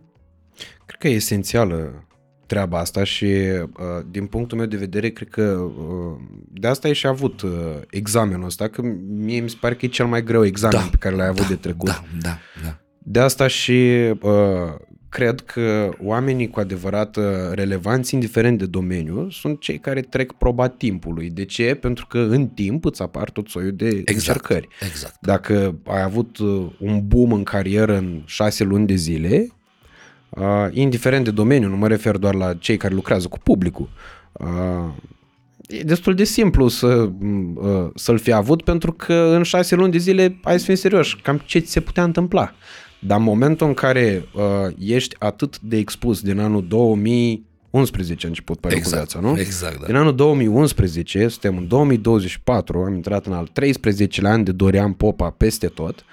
Uh, în momentul ăla ești super expus în, uh, în a face foarte multe uh, lucruri care mai târziu tu nu vei fi de acord cu ele. Uh, las Logic. publicul. Pentru că Logic. eu sunt convins că sunt o grămadă de lucruri din cariera ta la care poate acum ți-e rușine să te uiți. Toi, doamne! Că Toi, M-am, doamne! m-am uitat eu într-o zi pe canalul tău de YouTube că îmi place foarte mult să văd uh, uh, evoluția și mi-aduc aminte cum era efectiv ca un puștan când te-ai apucat de YouTube, erai de vârsta mea de acum. Uh, și mă uit la vlogurile alea când ai făcut prank lui Mamișor cu uh, versurile din uh, De Amor. Din manea, din manea, auzi, din piesă. Da, când te duceai cu X5 alb ăla la mâna a patra cât era el uh, și erai fericit, tu erai, erai super bucuros cu el când mergeai la nu știu ce clinică să-ți faci nu știu ce chestii. Uh, uitându-mă la toate chestiile alea, îmi dau seama că pentru tine probabil acum când te uiți, te uiți și râzi. Dar nu te uiți, zici, bă, ce șmecher eram. Bă, ce mă am, uit, bă. râd, dar nu regret. Da, da, niciun motiv de regret Aia, pentru aia alea. sunt ani, mă, bă. Trebuie să înțelegem că nu avem cum să ne naștem maturi, nu avem cum să ne naștem uh, cunoscători de toate. Toate lucrurile astea se dobândesc pe parcursul vieții. Și Trebuie să-ți asumi chestia asta. La 20 de ani gândești într-un fel, la 25 de ani gândești într-un alt fel, la 30 de ani gândești într-un alt fel și la 35 într-un alt alt fel și tot așa, tocmai de aceea îți spun o chestie care mi se pare senzațională. De la un an la altul, mai ales de când am depășit 30 de ani, înțeleg din ce în ce mai mult înțelepciunea oamenilor în etate. Și mă uit la oamenii în etate și zic, de asta sunt atât de liniștiți și calmi în vorbă, pentru că au trecut prin atât de mulți ani de viață. Am întâlnit un domn fix după problema monstru. Eram la deschiderea unei piețe din Ploiești, un proiect superbisim. Și domnul a venit și mi-a spus așa, Dorian, eu te urmăresc de foarte mulți ani de zile. Cred că 65 de ani, ceva de genul. Eu când, când, când un om de peste 50, poate chiar 40, dar, dar peste 50 îmi spune că mă urmărește, deja mă piși pe mine, mă emoționez like maxim, pentru că înseamnă că, ok, nu latru la pereți, înțelegi ce vreau să spun, da? Și mi-a spus, Dorian, eu te urmăresc de ceva ani de zile și eu știu ce fel de om ești tu, înțeleg că orice om greșește, dar ascultă-mă pe mine, tu n-ai nevoie de porcăriile alea. Tu n-ai nevoie de Tu ai un suflet atât de fericit și cu o energie atât de bună încât n-ai nevoie de căcaturile alea. Bagă-ți mințile în cap că e păcat de tot ce ai construit. Bă, știi cum a fost? Dacă îmi spunea maica mea chestia asta, nu o simțeam atât de deep. Așa cum am simțit-o de la omul ăsta care imaginează un om random de 60 ceva de ani, vine și îți spune ție un om care totuși creezi un content destul de idiot așa în, în esența lui, adică dacă ar veni și ți-ar spune ție, având în vedere faptul că tu mai pe mine și mai probabil unul asemănător mie odată la 20 de podcasturi, aș înțelege că la tine e foarte mult uh, foarte multe lucruri sunt intelectuale și discuții, dar la mine e nebunie multă, e, e insanity de aia tinerească, poate sub levelul vârstei mele. Dar dacă eu așa mă simt pe interior, ce să fac acum? Să fiu altcineva? Să mă prefac mai matur doar pentru că așa ar trebui? Nu, asta sunt, asta fac. Și mi-a spus omul la chestia aia și m-a cutremura și bă, mi-a intrat direct în suflet, n-am să-l uit niciodată dacă mergem în piața aia în Ploiești, îți arăt și milimetru unde m-a oprit și cum mă ținea de mână așa, ca un om bătrân care îți transmite are atât de multă experiență de viață încât știe că și, și când te strânge de mână îți transmite ceva pentru că îți transmite energia lui, căldura lui și îți arată că nu e acolo să spune niște vorbe doar așa că te-a găsit. Împarte cu tine, împărtășește energie, căldură, spiritualitate, etc. Hai să nu dau un drame că zice lumea că sunt pe lângă subiect. Um, și m-a marcat ce mi-a zis omul ăla. Și atunci mi-am dat seama că pe măsură ce trec anii, suntem din ce, dacă vrem, dacă vrem, suntem din ce în ce mai așezați, și căpătăm din ce în ce mai multă experiență de viață care nu are cum să fie combătută. Uite, apropo de uh, chestia asta uh, și de trecerea timpului, de faptul că lucrurile uh, bune sunt alea care într-adevăr uh, rezistă. Uh, mie îmi place foarte mult când mă uitam uh, mult mai uh, uh, fanatic la fotbal decât acum, pentru că acum o mai fac așa, că nu mai mi-aduc aminte. Uh, înainte mă uitam, când eram mic, cel puțin mă uitam foarte des și îmi plăcea, mă îndrăgostisem de Liverpool foarte tare, pentru că erau uh, era o echipă ca o poveste, parcă era ceva, și încă e și astăzi, echipă care parcă e hollywoodian construită, știi? Adică îți vine să uh, calci în conspirații și să te gândești că uh, totul e o regie în spate că să aibă Milan 3-0 în, uh, la pauză în finala de la Istanbul din 2005 și ăștia să întoarcă, să egaleze și în prelungiri la, după penaltiuri să câștige. Uh, bă, ți pare că e incredibil. E real, da. După aia da. să-i bată Barcelona în 2019 3-0 uh, pe Camp Nou și ei să bată 4-0 să uh, dea gol în ultimele minute uh, și să se califice în finala pe care au și câștigat-o. Uh, iar ți se pare că e incredibil. După aia fanii, suporterii, imnul, You'll Never Walk Alone și așa da, mai departe. Da, da. Uh, toată chestiunea aia, plus spiritul Liverpool, Beatles și uh, tot ceea ce reprezintă orașul ăla, care am înțeles de la Cătălin Striblea, by the way, că e o magherniță de oraș, un oraș portoar, ceva îngrozitor, dar care are iată această componentă foarte puternic dezvoltată. Uh, în momentul în care mă uit la echipa aia, găsesc povestea asta a uh, ridicatului după ce, te-ai căzut, după ce ai căzut. Uh, după ce te-ai căzut. a, pentru că asta mi se pare de fapt de drept esența vieții. Cred că nu o să ne mai fie frică de căderi în momentul în care vom înțelege că ține doar de noi și că e posibil ca din orice cădere să te ridici.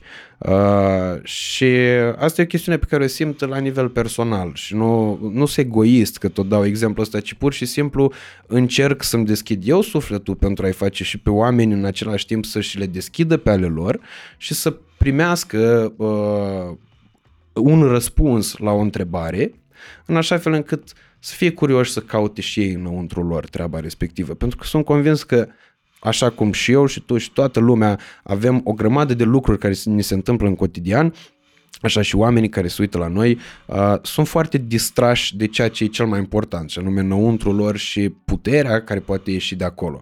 Uh, de asta cred că 2024 e un an al uh, Uh, răbdării pentru unii care s-au apucat de construit, și nu mă refer aici la Hâți Residence sau la alte proiecte rezidențiale uh, sau de infrastructură. Uh, e un an al șansei pentru oamenii care au fost încercați în 2023 Uh, și de ce spun chestia asta? Nu din punct de vedere numerologic, nu din punct de vedere astrologic, ci din punct de vedere istoric, pentru că istoria ne-a arătat că de fiecare dată se repetă. Și azi eu, ăsta cred că e un an al șanselor. Plus că e contextul de așa natură, nu doar alegeri în România, sunt alegeri peste tot prin țările importante ceea ce va face uh, ca energia să fie una cu totul și cu totul alta. Și cred că noi, noi suntem categorii conectați la chestia asta, fiecare în parte, și cred că putem să profităm de această treabă. De asta cred în exemplu Dorian Popa și uh, vreau să te întreb cum ai, uh, nu că vreau, chiar să te întreb, cum ai uh, găsit puterea asta de a merge mai departe, cum zice și melodia, și uh, ce te motivează pentru anul viitor? Pentru că, realist vorbind, tu ești la un nivel la care poți să tragi frâna de mână în momentul de față.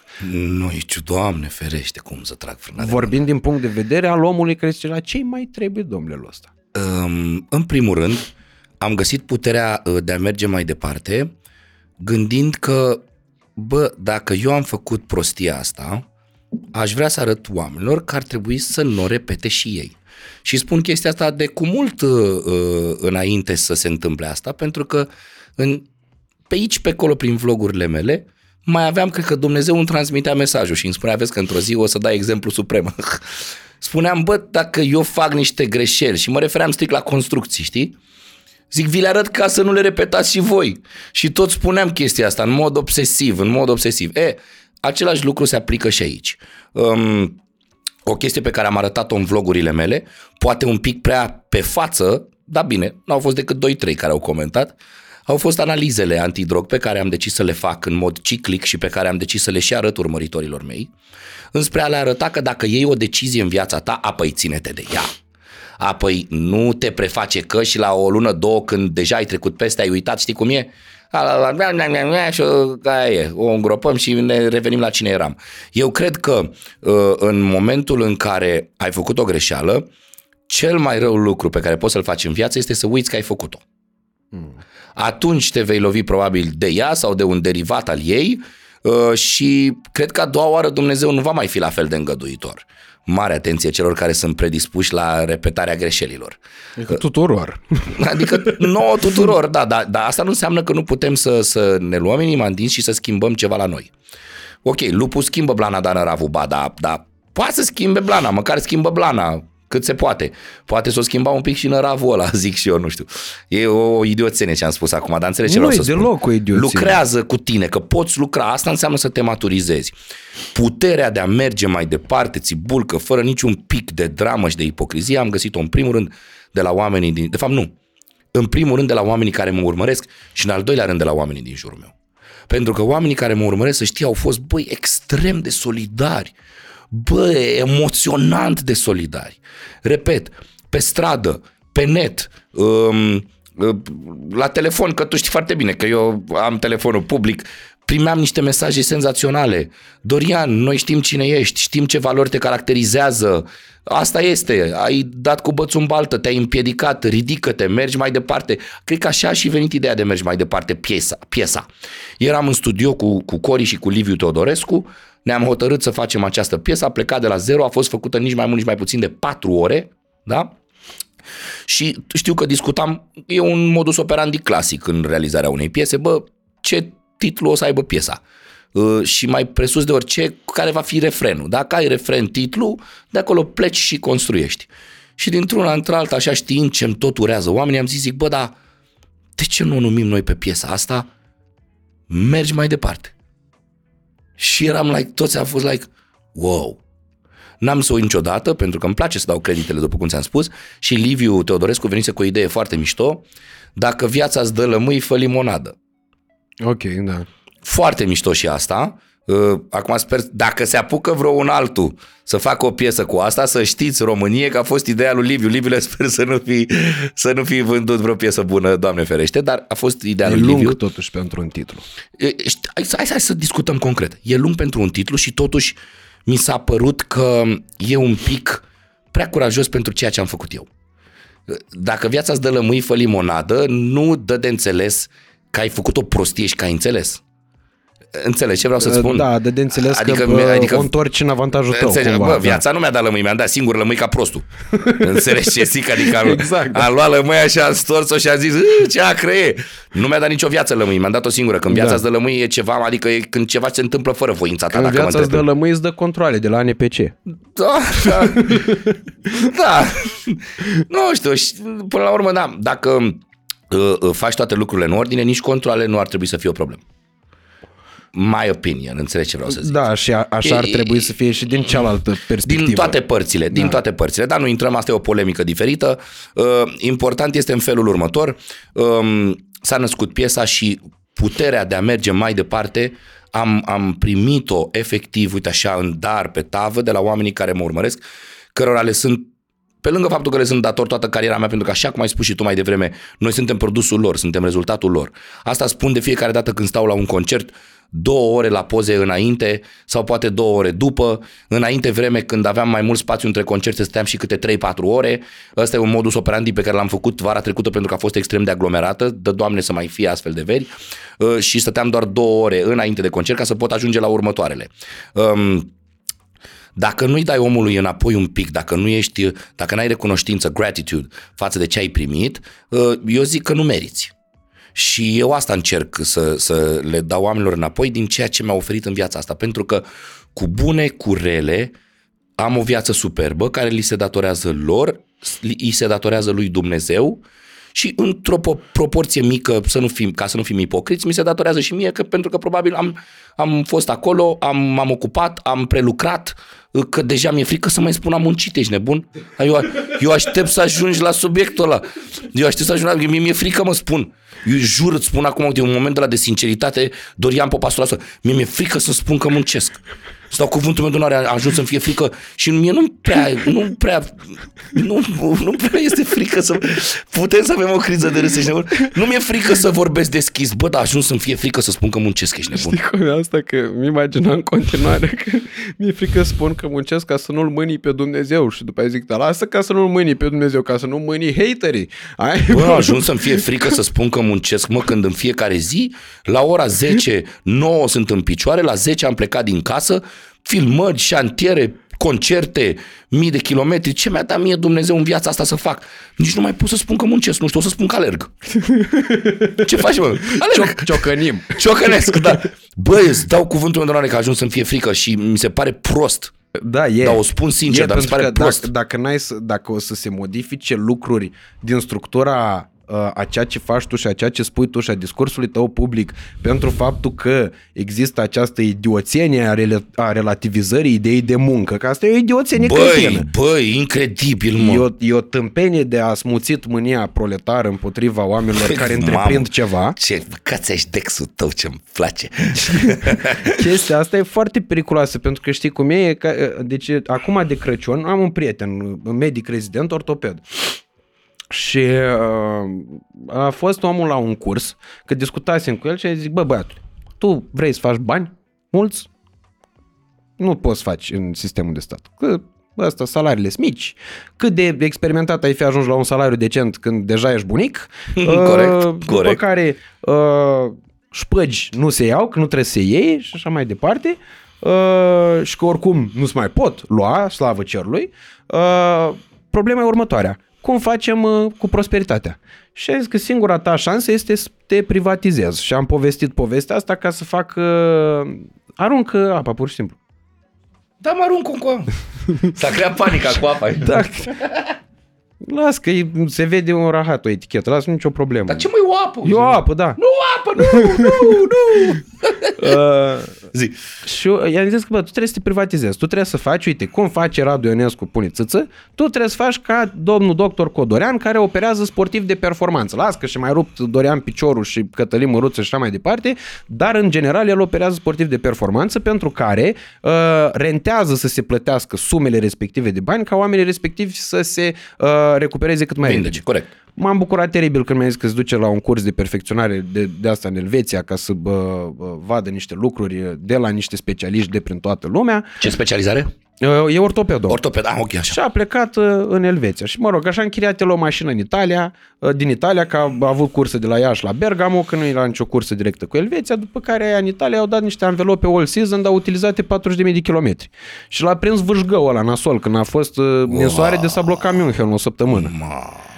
Și a rămas el acolo, nu știu ce, și tot povestea. Eu, eu fiind cu el la mesele de Crăciun de mai multe ori, deja știu povestea pe de rost, știi? Și ajuns, eram în al treilea, al patrulea context când povestea omul cum a rămas înzăpezit și cum a venit poliția și poliția le-a zis You could die with this type of tires. Și zic, da moșu, puteai să mori. Și face, las că puteam să murim. Dar puteam să ne luăm amendă. Deci exact așa e și aici, tu îți dai seama că în mintea lui în momentul ăla pericolul morții nu era conștientizat. Da, da amen, dacă n-a văzut uniforma. Stai seama- dai seama ce, uh, uh, ce imagine gigantisimă uh, căpătase. Și atunci exact așa e și aici. Ajunge să-ți fie frică să mai spui că muncești ca să nu cumva să superi pe nu știu care, care îți sp- îți spune el de pe un scaun ce e aia munca. Deci și asta mi se pare paradoxul fantastic. Nu știu, mă, e- Mi se pare incredibilă Nu, treaba mie asta. și mi se știi? pare ciudat, mie mi se pare ciudat că sunt, și nu o să dau niciun exemplu, o să fiu cât se poate de evaziv, Da, asta vădit fac și eu, dar evaziv. vezi că el nu e ca singular, că acolo sunt mai mulți care fac asta. Eu de asta nu vorbesc cu nume și prenume. Exact, da. E, uh, nu, e periculos, doamne el ferește. e Dorian Pop al genului lui de content. Că am văzut că sunt mulți de ăștia. Bă, sunt unii care susțin și, și amplifică lucrurile astea. Mă, deci, ia stai mă că mă uit în Dex acum ce scrie la muncă. N-am făcut niciodată asta de când cu polemica asta. Ia vă ce scrie la muncă. Muncă Dex. Uite mă, Rupt, rupt schinarea pentru bani. Uite mă câte sunt aici la muncă, mă. Fii atent, mă. Stai așa să vezi. Fii atent, mă. Desfășurarea unei activități fizice sau intelectuale îndreptată spre un anumit scop. Activitate prin care omul modifică și adaptează lucrurile din natură pentru satisfacerea trebuințelor sale. Și există muncă abstractă, muncă concretă, oamenii muncii, protecția muncii, muncă în acord, muncă salariată, muncă calificată. Bă, frate, Muncă degeaba, cea mai des întâlnită. muncă degeaba. Deci, mă, munca include și a filma un vlog. Și- Știi ce am uh, spus în uh, podcastul lui Micuțu? Da, Bă, ăla, da. ăla a fost, cred că, cel mai tare podcast pe care l-am văzut eu vreodată în Bă, România. da, actorii uh, se consideră că muncesc? Și Micuțu mi-a răspuns tranșant. Eu, eu, eu îl iubesc pe Micuțu. Zice, a, nu. Pentru că, ok, dacă te duci la repetiții și ești actor la teatru, tu nu muncești. Dar ce faci, mă? Tai frunză la câini? Păi hai să încercăm, de exemplu, să definim într-un concept cât mai pe înțelesul tuturor cam ce ar fi munca asta. Bă, eu cred că munca este o acțiune, fie ea de orice tip, mm. pe care un ins o întreprinde înspre a-și câștiga traiul și a-și ocupa timpul într-un mod constructiv, făcând ceva constructiv pentru societate. Mm. Atât. Nu simt nevoia să fiu mai pompos în exprimare de atât, dar eu consider că, și am spus asta și îmi repet acest, uh, pardon, repet acest exemplu, că și ăla care testează jocuri la EA Sports sau la Rockstar sau la orice companie mare de jocuri, ca să nu se creadă că facem reclamă. Mai ales la Rockstar, că testează de un sfert de secol jocul ăla. voi toți cei care sunteți acum cu hate-ul în spatele te- televizoarelor, calculatoarelor, Dar ce mă la care testează GTA 6 ca să iasă atât de șmecher pe cât o să fie? Ăla nu muncește, mă? Păi dacă ăla care testează GTA 6 nu muncește, GTA 6 nu mai e cel mai așteptat moment al deceniului. Și ar trebui să fie gratis. Să nu dai tu 500 de lei cât o scoste la lansare Da, pe el. exact. D- d- Lasă asta, tu îți dai seama câți testări vor fi la un joc de amplitudinea GTA 6 sau câte alte jocuri nu sunt la fel de, de, de mișto. Și de ce trebuie să catalogăm chestia asta ca fiind ceva, nu știu, de care nu poți să fii mândru? A, păi nu, domne, că dacă nu dai cu târnăcopul, nu muncești.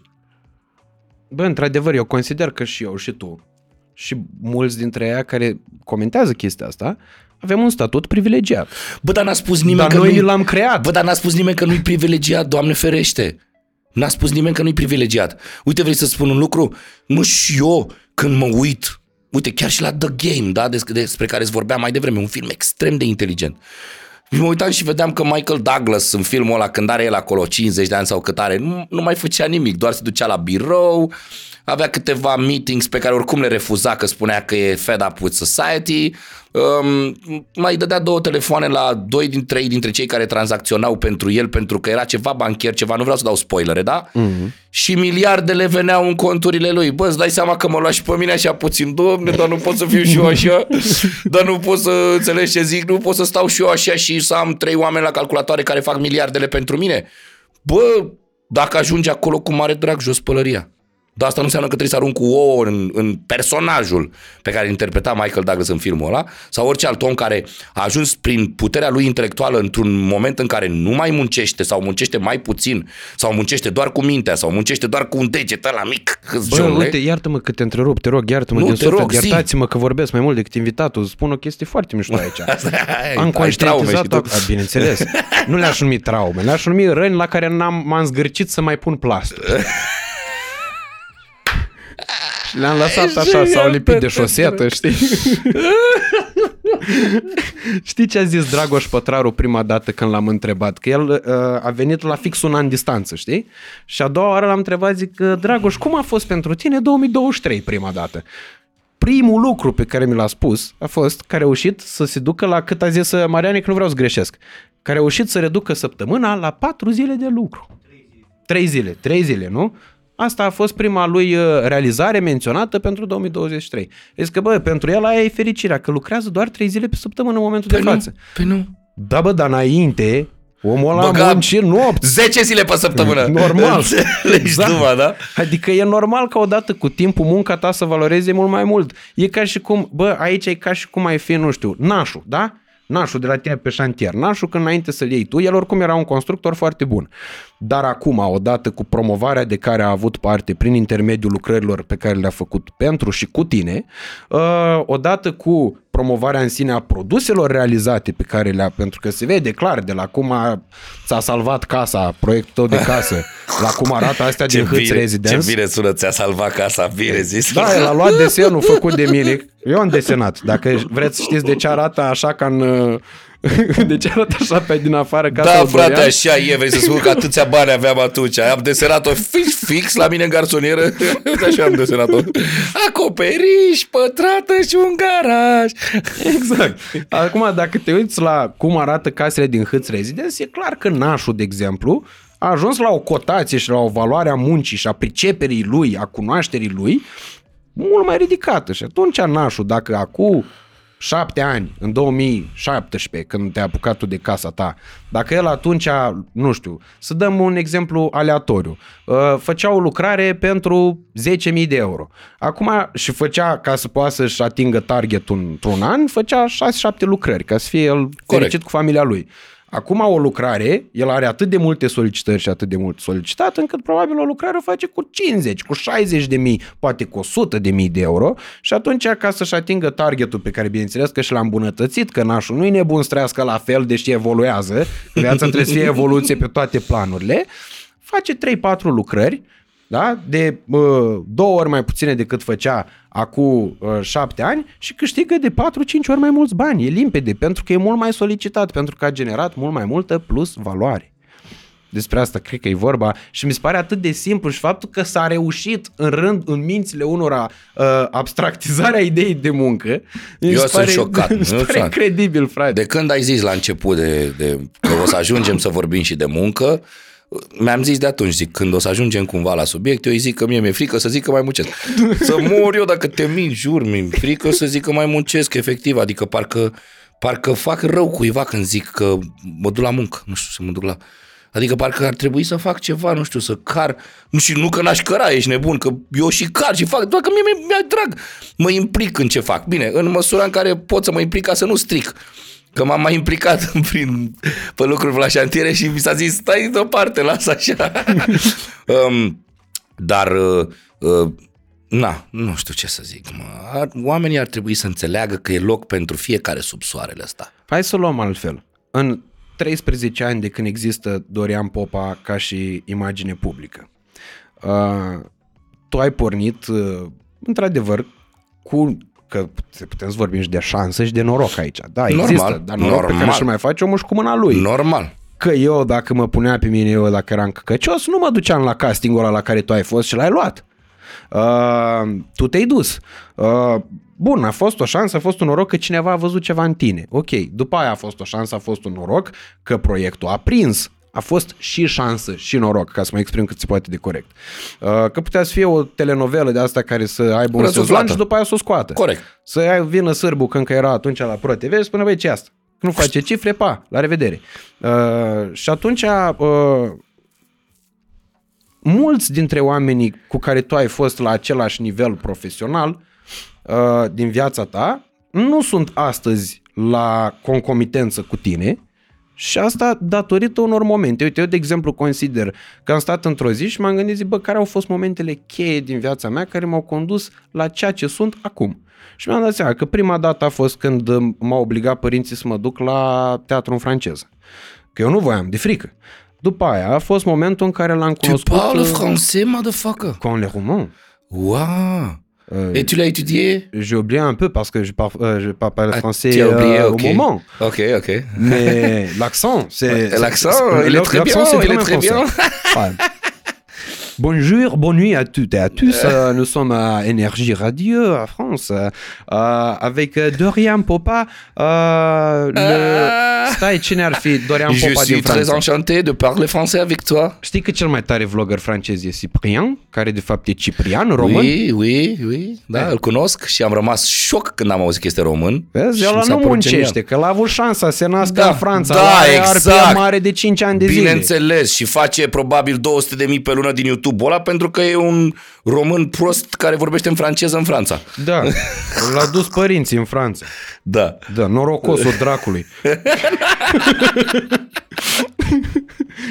Haz de Șansa necaz. unii, domnule, și Haz de necaz cum la, mi-a la învățat omul Caragiale. ăsta bă, pârie ceva la Lamborghini, s-a stricat, nici nu are cu ce să, să-l conducă, că voiam să zic că nu are cu ce să-l repare. Uh, și ăla are două, că dacă se strică unul, merge cu celălalt. Și tot așa.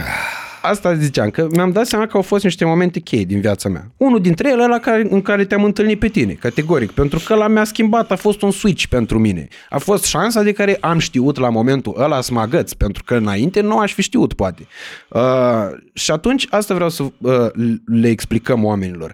Care crezi tu că au fost deciziile pe care le-ai luat în cei 13 ani de zile, care te-au făcut să fii Dorian Popa, probabil cel mai uh, Vrei să ți le zic? uh, notoriu creator de conținut din România. Vrei să ți le zic că le am în cap, știi cum sunt, extrem de bine conturate. Deci, în primul rând, în momentul în care am primit uh, vestea că serialul se va opri subit din cauza schimbărilor în conducerea trustului, nu are sens să vorbim de ele, le știi foarte bine și cred că le știu și cei care 2014. sunt conesori. Um, primul lucru m-am întâlnit cu uh, Rafa, Ana Baniciu și Dima, eu fiind cu un an mai mare decât Dima, dar cu vreo 3-4 mai mare decât Rafa și, și Ana, le-am stat așa, zic, bă, nu știu dacă vă dați seama, dar noi suntem șomeri acum. Așa le-am zis. Eu, deci la mine era morcovul adânc introdus, înțelegi? Și, și mi-am dat seama, mamă, ce fac, ăsta e, ăsta e momentul în care tot acest vis frumos poate dispărea ca un balon de săpun. Și atunci am început să mă agit. Stânga-dreapta, stânga-dreapta, Ionuțule, ce facem? Și mi-a venit prima idee, zic, um, bă, eu îmi deschid un salon de înfrumusețare. Aveam niște bănuți strânși, am zis mie îmi place cu... Toată, pe vremea aia erau mai, nu că mai puține, prea puține frizerii, nici nu exista noțiunea de barbershop în 2014 în, în România și am zis, zic, bă, hai să încerc asta. Până la urmă de foame noi muri, toată lumea mă întreba unde te tunzi, că eram foarte pasionat de freze de mic și mi-am deschis primul salon de înfrumusețare, Beauty Box se numea pe vremea aia, Așa, da, da, da. cu dorință de francizare încă de când l-am deschis pe primul, pentru că în nici mai mult, nici mai puțin de jumătate de an, deja îl deschideam pe al doilea din Constanța, unde un prieten era acționar 50%. Tot Beauty Box, deci vezi că ceva acolo în mintea mea creață se învârtea. Uh, Evident că nu voiam să pierd uh, viața publică pentru că mi-a plăcut întotdeauna a se înțelege. N-am fost aici for the, for the fame and for the... Am fost pentru că m-am, bă, mi-a plăcut, am simțit că sunt făcut să fac asta. Nu știu dacă e rău sau dacă am voie să spun asta, dar o spun, na, am zis-o. Um, și tot mai ciuleam urechea să văd ce se întâmplă în spațiu media. Și am aflat de uh, concursul Sunt celebru, scoate-mă de aici, primul sezon, era, avea să fie primul reality show din România, toți colegii mei pe vremea aceea erau scârbiți de ideea de a, cum să mergi să mănânci gândaci, să stai în junglă, să nu mănânci, n-aș face asta pentru nimic în lume. Eu când am auzit am zis, wow, eu acolo voi fi. Mai mult de atât ca să nu, adică să înțeleagă oamenii că alegerile în viață sunt foarte importante și că viața e un set de alegeri și că alegerile acelea la un moment dat își vor spune cuvântul. Um, când am plecat în acest show știam că mai am o muncă de făcut. Eu când ieșeam pe stradă eram Andrei. Deja sărbătoream Sfântul Andrei, mi se spunea la mulți ani pe Facebook, era numai Facebook, o vremea aia era like eu, eram Andrei. Și auzisem, deși eram doar un puș de 24 de ani, că e bine, la un moment dat, dacă îți dorești să ai o carieră independentă, să te rupi de ideea de personaj. Mm-hmm. Înțelegi ce zic? Trebuie să fie entitatea separată. Bă, eu sunt Dorian Popa care îl joacă pe Andrei sau l-a jucat pe Andrei. Și gândindu-le eu cu mintea mea, cu un neuron singuratic care alerga din stânga în dreapta, de la ureche la lăsat cealaltă, contul lui Coțofană. i-am lăsat contul lui Coțofană în primul rând, te pup Sebi, mâine filmez și cu el. Îl pup și eu. Și fix cu Sore și cu Liviu Teodorescu, pentru că vrea să facă un, o chestie foarte cool, um, uh, i-am lăsat contul și mai mult de atât, am zis, bă, asta e șansa mea, ca oamenii să-l cunoască pe Dorian Popa. Poate nu e la fel de bun ca Andrei, poate e mai bun ca Andrei, poate e identic cu Andrei.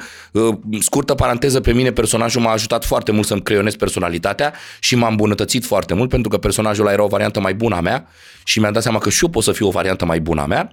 Și acolo am, uh, um, am început să exist ca Dorian Popa. M-am întors acasă, succesul a fost uriaș, uriaș, nu se aștepta nimeni.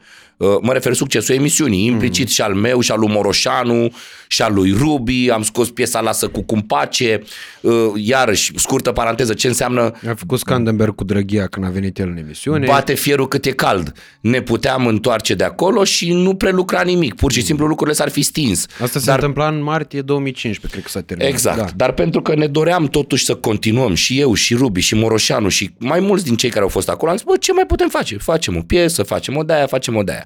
Și m, după treaba cu uh, uh, Sunt celebru, scoate-mă de aici, au mai urmat un an, doi de salon și de Facebook. Că Facebook era atunci pe vremea aceea. E drept, uh, um, începusem să, să intru mai bine în piața muzicală pentru că am căpătat ceva credibilitate și artiștii nu se mai speriau de fituri cu mine, pentru că la, la Ai ora... scos Corina, nimeni altcineva. Exact. La ora actuală, dacă erai nobody, mai nimeni nu voia să colaboreze cu tine. E, după capitalul de imagine obținut în Sunt Celebru, scoate-mă de aici, deja parcă oamenii, "Hmm, hai totuși să vedem dacă poate te potrivești pe piesă.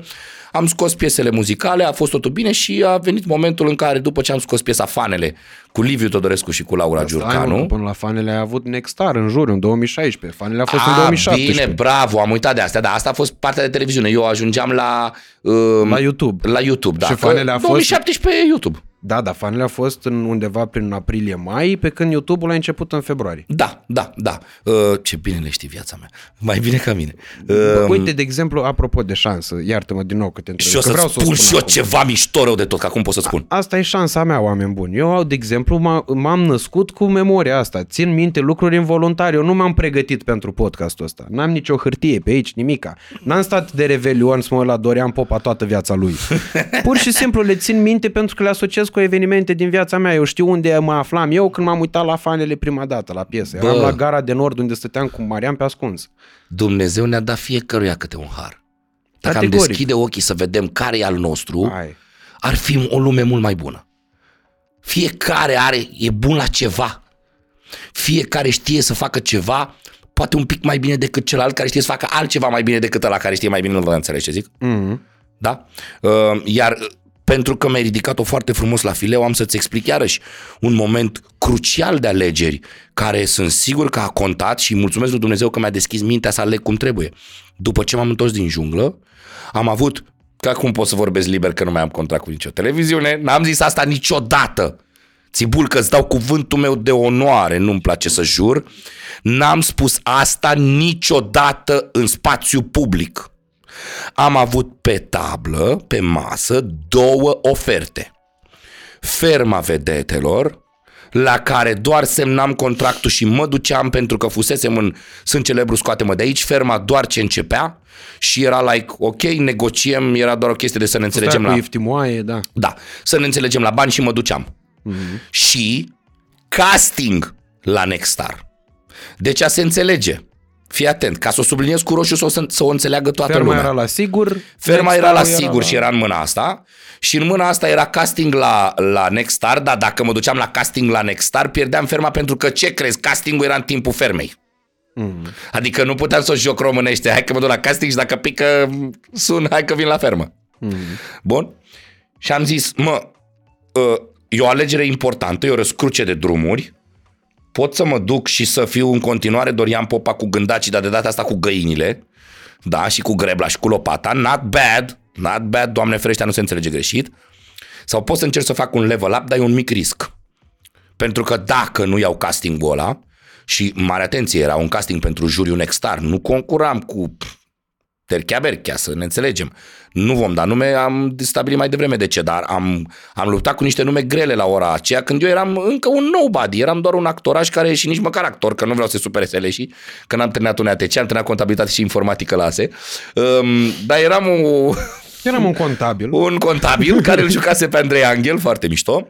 Și să știi că am plecat foarte sceptic la acel casting. Adică eu nu aveam încredere în mine, dar am zis, bă, dau cea mai bună. Mine, dacă o fi să fie, să fie.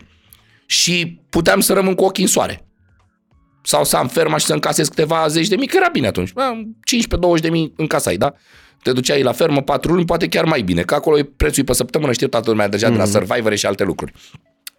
Și uite că am avut șansa să iau castingul. E, acolo a fost trecerea de la Dorian la domnul Dorian Popa. M-am speriat prima oară. Când mi-a zis lumea, domnul Dorian, mă, m-am simțit ca un bătrânit. Nu, n-a, nu, n-am, n-a fost deloc de bun augur la început. După aceea m-am considerat extrem de flatat și chiar mă copleșea această titulatură de domnul Dorian Popa și cred că niciodată n-am vrut să mi-o asum, nici măcar în ziua de astăzi nu pot să mi-o asum. Nu vreau să fiu domnul Dorian Popa. Eu vreau să fiu Dorian Popa, ăla din popor, care nu muncește, face el ce face, aleargă, care aleargă și care a primit de la Dumnezeu acest, aceste șanse mirobolante în viață și pe care le-a prelucrat, sau hai să nu vorbim la persoana treia că e lame as fuck, pe care le-am prelucrat așa cum am știut eu mai bine. Și iată-mă în ziua de astăzi, că de la YouTube încolo e simplu, știe lumea tot. Nu mai are sens să povestim noi. Până la YouTube e... Și YouTube-ul e o, e o chestiune, pentru că, apropo de toate greșelile pe care le-ai făcut tu publice în uh, parcursul ăsta pe online, uh, eu nu vreau să le scuz acum, că nu asta e scopul, sub nicio formă, dar vreau să pun punctul pe anumite chestiuni foarte importante, pentru că tu ai fost unul dintre pionierii internetului și a daily vlogului din România, uh, drept pentru care erau o grămadă de lucruri care s-au reglementat sau care au căpătat forme sau care au putut fi observate uh, pentru că le-ai făcut tu. Pentru că altfel, nu înaintea ta, nu le făcuse nimeni. E exact ca apariția cuvintelor în Dex. Cuvintele apar pentru că apar obiecte noi care trebuie definite. Corect. Așa e și aici. Termenul de influencer, term- termenul de vlogger, toate termenele astea au apărut pentru că au apărut oameni care au făcut asta. Iar aia care au făcut-o primii, bineînțeles că au fost cei mai expuși greșelilor, pentru că nu aveau de unde să știe de contracte, de contabilitate, de uh, uh, cum verificăm dacă e legit ăla, dacă e bine ce promovăm, dacă care sunt efectele, Și care cu nu știu toate ce. astea, iartă-mă că te întrerup, Țibulcă, probabil, nu că probabil ăla, probabil, adică poate fi probat, să știi că încă din primele luni, nu știu să zic, primul an, primii ani, nu știu cum să mă exprim, am zis așa, mă, asta, asta e un business. Hai să facem totul în contabilitate. Că doar am terminat contabilitate și informatică gestiune. Și probabil, întrebându-l dacă îți dorești sau întrebându-l oricine dacă își dorește, pentru că e un om de o franchețe uh, super și l-am auzit recunoscând, eu cu Shelly, care este super pionier pe lângă mine, are mm. 12 ani de YouTube el, nu de, de carieră în, în showbiz, da? Deci 12 ani de YouTube, i-am zis, zic, Shelly, hai să ne punem capetele la contribuție, hai să vedem cum facem și să facem toate lucrurile astea ca și cum ar fi o afacere cu contabilitate, cu contabilitate și tot ce trebuie. Pentru că era clar că nu are cum să fie o joacă. Erau, erau niște bani care nu aveau cum să fie o joacă. Mm. Și atunci am zis, bă, hai să facem toate lucrurile ca la carte. Și Shelly, chiar și în ziua de astăzi, mi-a mulțumit pentru faptul că i-am zis acest lucru ca unui prieten. Bă, eu gândesc asta, am trecut-o în contabilitate. Eu zic să faci și tu la fel. Ceea ce mi se pare un game changer până la toată coada. Un huge game changer. Imaginează-ți prima oară când am intrat acolo, deci nu, doar ce mă apucasem de YouTube, n-a trecut mult să fac contul pe AdSense Business, să leg de business, să, să intre toți banii în, în firmă și doamna contabil să înțeleagă că trebuie tratat ca un venit la care se plătesc taxe, etc., etc. Mai și puțin uite, TVA, slavă cerului. Și uite că aici s-a ajuns, da. Dar se plătește așa la undeva. Stai niște că plătești, plătești, plătesc americanii din, teoretic din banii noștri, știi, vreo 40% sau cât. Mm-hmm. Cât ajung, nici nu mă pricep. Cât ajung 60% din... ajung la creator, am impresia. 60, și 40 deci am zis bine, 40, Google, da. da. Păi, 60, bă, dar nu-i meritul lor până la urmă. Categoric. Doamne ajută, ne, ne bucuram și cu 20% dacă nu eram obișnuiți cu 60%, pentru că gândește cum ar fi fost fără. Categoric. Eu le spun tuturor în ziua de astăzi, o chestie pe care o repet cu vehemență. Bucurați-vă de social media, este unealta de promovare 100% gratuită pe care generația actuală o are la îndemână, uh, uh, um, deosebit de generațiile trecute care pentru orice fărâmă de reclamă trebuiau să plătească. Mm. Înainte, voiai o secundă pe radio, costa. Voiai o secundă acolo, costa. Voiai o secundă acolo, costa. Bani grei. Bă, în ziua de astăzi. Dacă tu îți faci un cont de Instagram, un cont de YouTube, un cont de TikTok, nu te costă nimic și poți să ai surpriza ca businessul tău, fie din orice gamă, orice gamă, să aibă succes și să scaleze galopant datorită faptului că tu te-ai implicat un pic în platformele sociale, care ce crezi, mă, gratis.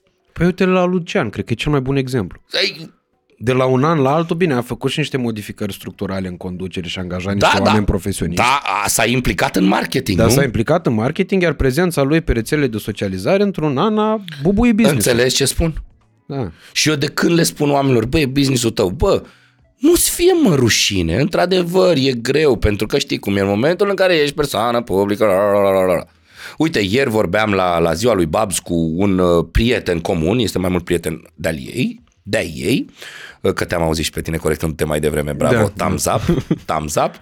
Um, un prieten de ei îmi spunea așa, că mă, prima oară a venit fratele meu, mai mititel, evident, el de o vârstă cu mine, să-mi zică, bă, că, că, uite, TikTok, Instagram și am zis, hai mă, lasă-mă în pace cu astea.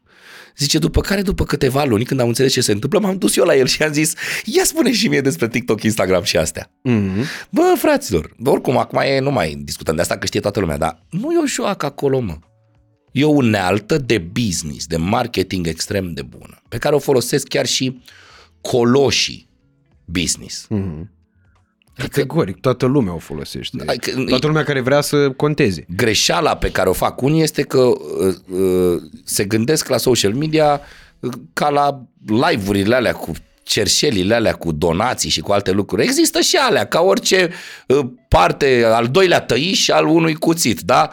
Dar există și multele părți bune și, și smart și care pot fi utilizate în mod intelectual pe care uh, dacă le veți utiliza sau ați încercat să le utilizați în scopul uh, uh, business care vă ajută, normal, de la un, un ins la altul, de la un ipochimen la altul, s-ar putea să aveți o surpriză foarte interesantă în ceea ce privește îmbunătățirea businessului personal. Asta odată și bă, a doua oară am văzut o chestie foarte inteligentă și vreau să fac un shout-out cu chestia asta. Uh, apropo că, uite, vezi și, că și din uh, lucrurile cu energie mai uh, puțin pozitivă, că eu nici măcar nu, să zic, nu vreau să-i zic reversul medaliei, uh, de la un creator de genul acesta, am ajuns la un alt creator Uh, la un băiat îl cheamă Vlad Coste. E micuț pe YouTube, are 5.000 și ceva de abonați. Eu, numele îmi sună cunoscut, cred că l-am mai găsit pe niște platforme în, în trecut. Uh, dar am văzut un uh, vlog super mișto despre valoare comercială, despre toate chestiile astea. Uh, m-am uitat la el chiar pe în noaptea dintre, dinspre 2 pe 3 când încercam să reglez somnul după sărbători. Uh, și a, a doua zi aveam plecat de la Iași la București. Și am găsit vlogul ăla în care îl dădea de exemplu pe zbâr într-o conversație conversație cu Andy Popescu, cred că era pe canalul lui Andy, da, da, da, în da. care vorbea bă, zbâr despre cum el, ca să nu mai depindă de branduri, vrea să-și uh, construiască propriile branduri pe care să le promoveze utilizându-și platformele pe care le deține deja. Și că e o chestie super inteligentă. Și am zic, bă, dar stai puțin. Este, thumbs up pentru zbâr, un alt băiat super inteligent, uh, dar nu e zbâr primul care a revoluționat asta. Că mai știu pe unul care și-a făcut case. Mai știu pe unul care s-a asociat în șaormerie. Mai știu pe unul care le propune tuturor cu care lucrează să nu mai dea bani, să le dea procente. Și atunci, în momentul ăla, mi-am dat seama, după aia mi-am, mi-am adus aminte că știu pe unul care și-a făcut un festival, mai știu pe unul care și-a făcut filme și așa mai departe. Și atunci mi-am dat seama că uh, next level-ul, uh, din punctul meu de vedere, ăsta este. Uh, adică uh, se poate îmbina și promovatul uh, unor, Altor branduri. unor terți, da? Da, corect. Da, mi se pare că next level-ul, tată, și asta, de exemplu, pentru mine, 2024, asta e provocarea. Cum reușesc să fac eu uh, propriile produse pe care să le pot uh, promova uh, utilizând și accesând tool astea pe care le am aici. Uh, drept pentru care mi se pare că, din nou, uh, calitatea ta de uh, uh, temerar în uh, toată povestea asta uh, și oarecum de vizionar, pentru că ați văzut niște lucruri. Sunt unii oameni care, unii dintre voi, care ați văzut niște lucruri înainte ca ele să se întâmple. Corect. Uh, treaba asta spune foarte multe, pentru că tu, uh, uh, în momentul în care Deși și asta mi se pare cretin, că trebuie să justifici un succes. Mi se pare incredibil, frate. Adică Bă, știi ce mă un pregăteam succes să- public, știi? Adică nu e... Știi ce mă pregăteam să-ți spun ca să înțeleagă oamenii că de fapt și de drept, bă, lucrurile sunt chiar în fața noastră, dar de multe ori nu le vedem. Păi ce a spus Zbâr și ce ai spus tu, mult mai frumos dezvoltat, a fost în fața noastră din totdeauna. Mă, mărciurile. Păi tu când vinzi un tricou hâț, ăla nu-i brandul tău. A, ba da. Tu cred nu-ți că- folosești puterea ta ca să vinzi niște tricouri. Deci e ca și cum ai fi uh, Zara pe YouTube înainte să fii Zara în magazin sau uh, uh, H&M sau orice alt brand, da? Și te gândești, hmm, dacă fac niște tricouri pe care să le vând, pentru că. Și de acolo ramifici în orice vrei. Pixuri, limonadă, case, uh, b- huse de telefon, șaorme, etc., etc. De asta le spun oamenilor, le spun de ani de zile, eu niciodată n-am ascuns. Bă, îți faci o tonetă de limonadă, de aia de o împingi cu, cu, cu degețelele așa, dar cu mâinile, da? Fă-i mă un TikTok, un Instagram și un YouTube, nu, că e mult poate la început. Dar fă un Instagram și un TikTok și spune, eu sunt la vând limonadă, mă numesc Limonino. Mm. Bă, e, S-ar e, putea e să super meargă. simplu, frate. Jur. Dar știi care e chestia? E doar, e- eu cred că dificultatea știi unde vine? Uh, sunt și oameni care sunt construiți altfel. Asta trebuie luat în calcul. Uh, Sunt oameni care sunt construiți să fie uh, întreprinzători și oameni care întotdeauna vor alege uh, și vor putea să exceleze, uh, uh, dar în uh, anumite cadre organizate unde nu ei conduc. Uh, sau unde da, conduc, da. dar conduc business-ul altora și Sunt așa mai super departe. de acord. Aia este alegerea de a fi angajat. Poți să fii angajat pe zeci de mii de euro salariu. Exact, dar trebuie să conștientizezi că e alegerea asta. Exact! Ta-da! Ce bine ai spus-o! Alegeri în viață. Pentru că așa cum am spus-o în multe alte momente și vloguri și podcasturi și discuții și orice în viața asta și oamenii îmi sunt martori și mai presus de orice, Dumnezeu îmi este martor, în momentul în care alegi să fii angajat, te lepezi de niște riscuri mari, dar într-adevăr și probabilitatea de scalare e, e mai mică și procesul durează mult mai mult timp. Normal că să ajungi să ai un salariu de 15.000 de euro durează ani de zile și trebuie să te dovedești multe lucruri și domeniile sunt puține.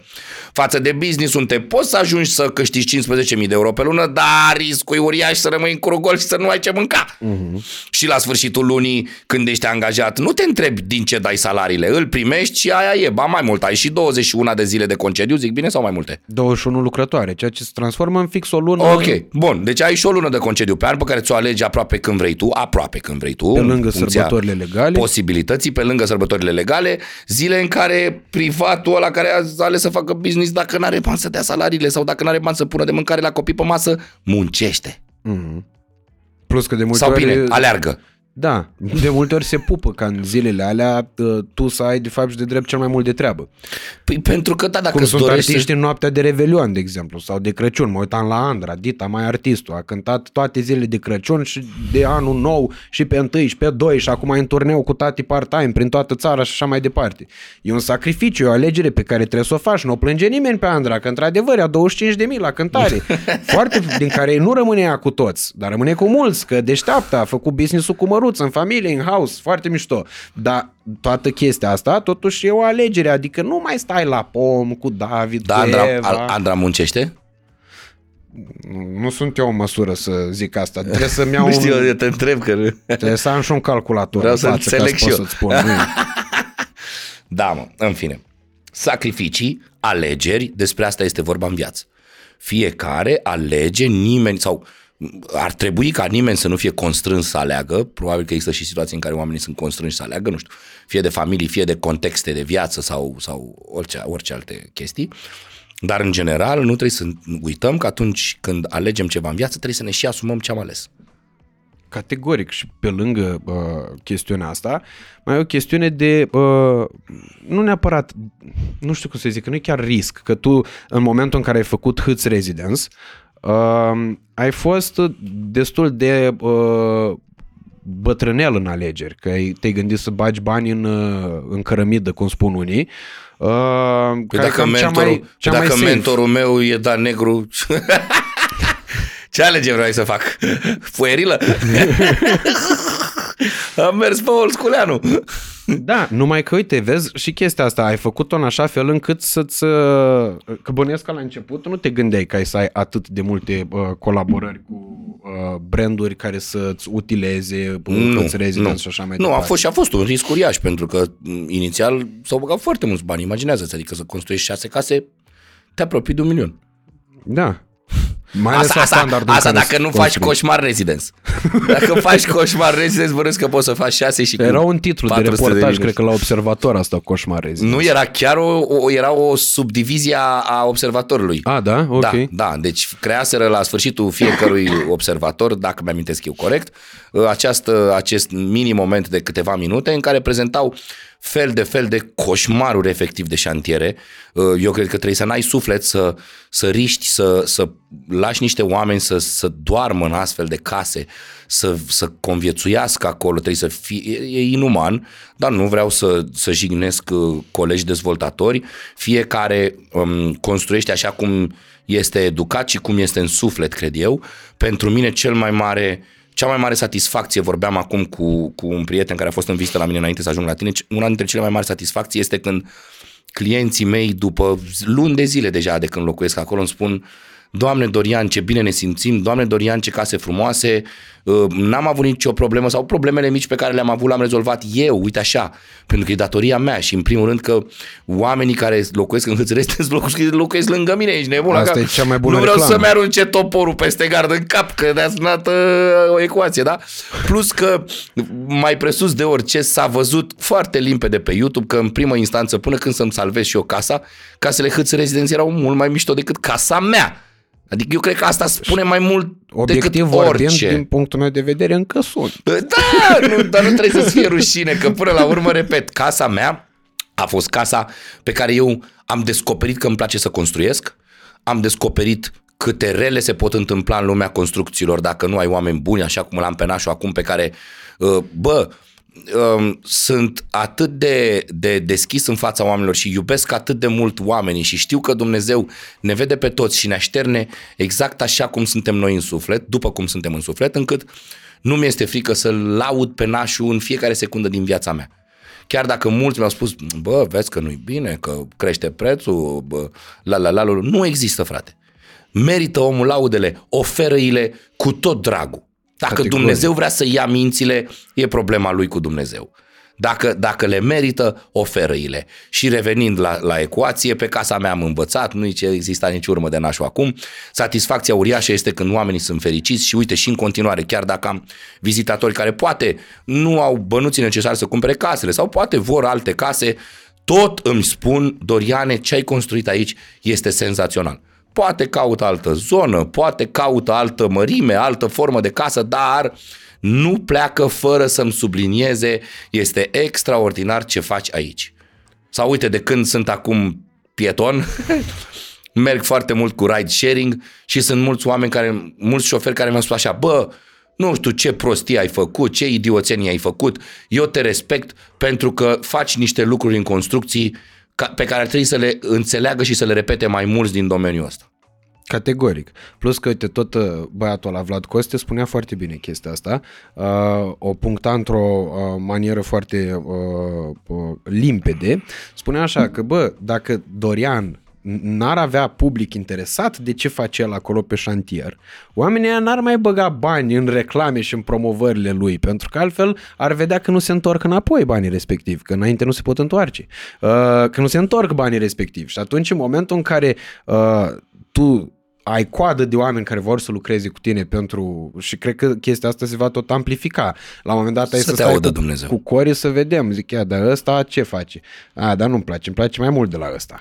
Și așa mai departe. Uh, e limpede că acolo sunt oameni care sunt super interesați de chestia asta și uh, se vede uh, dar uh, întrebarea pe care o am uh, apropo de 2024 și o să mă leg de uh, uh, primul vlog pe care tu l-ai făcut uh, anul ăsta, de Q&A-ul respectiv, cât de provocator ți se pare domeniul ăsta al construcțiilor anul ăsta, pentru că părerile sunt foarte împărțite. Uite, am postat săptămâna trecută, când vedeți voi, uh, și am filmat luna trecută, când filmăm noi, cu Șerban Trâmbițașu despre imobiliare în 2024 uh, pentru că există voci împărțite. Uh, sunt voci care spun că va urma o criză a imobiliarelor, sunt uh, voci care spun că va urma o criză pornită din zona imobiliarelor, pricinuită de către prețurile foarte mari și pe alocuri irealiste și mai sunt voci care spun că orice s-ar întâmpla de imobiliare oricând va fi nevoie pentru că orașele mari sunt într-o continuă dinamică și atunci oamenii aia care tot vin și studiază sau aleg să muncească și să locuiască în București sau în Cluj sau în Timișoara sau în Iași sau în Brașov au nevoie și de un loc unde să doarmă. Băi, eu o să spun în felul următor. Dacă nu sunt atât de priceput la uh, uh, analiză fiscală din punct de vedere imobiliare, dar încerc să uh, ciulesc urechea și să aud discuții interesante și pertinente de la oameni în măsură și de la oameni de la care consider că am ce auzi. De multe ori m-am bazat pe asta chiar în viață um, pentru a putea evolua. Um, din punct de vedere al Uh, prețurilor ridicate și al uh, lipsei justificării între ce vinzi și preț, nu-mi fac griji. De ce? Pentru că în continuare, având în vedere că alerg, nu muncesc, alerg cum știu eu să alerg, uh, uh, imobilele mele sunt mult sub prețul pieței, având în vedere ce oferă. Uh, teoretic, anul acesta am crescut prețul cu foarte puțin. Cine vrea să se intereseze poate afla uh, direct de la mine că eu mă ocup de hâți rezidenți, nu există agenție imobiliară sau altceva. Însă uh, uh, adagio-ul, upgrade-ul este senzațional în sensul că anul acesta casele hâți rezidenți vor avea uh, 10 kW uh, per casă în panouri fotovoltaice cu sistem, cu invertor, cu absolut tot ce trebuie. Am adăugat pompe de căldură de cea mai înaltă calitate pentru că vreau să trecem de la faimoasa centrală bombiță pe gaze la ceea ce se poartă în Occident.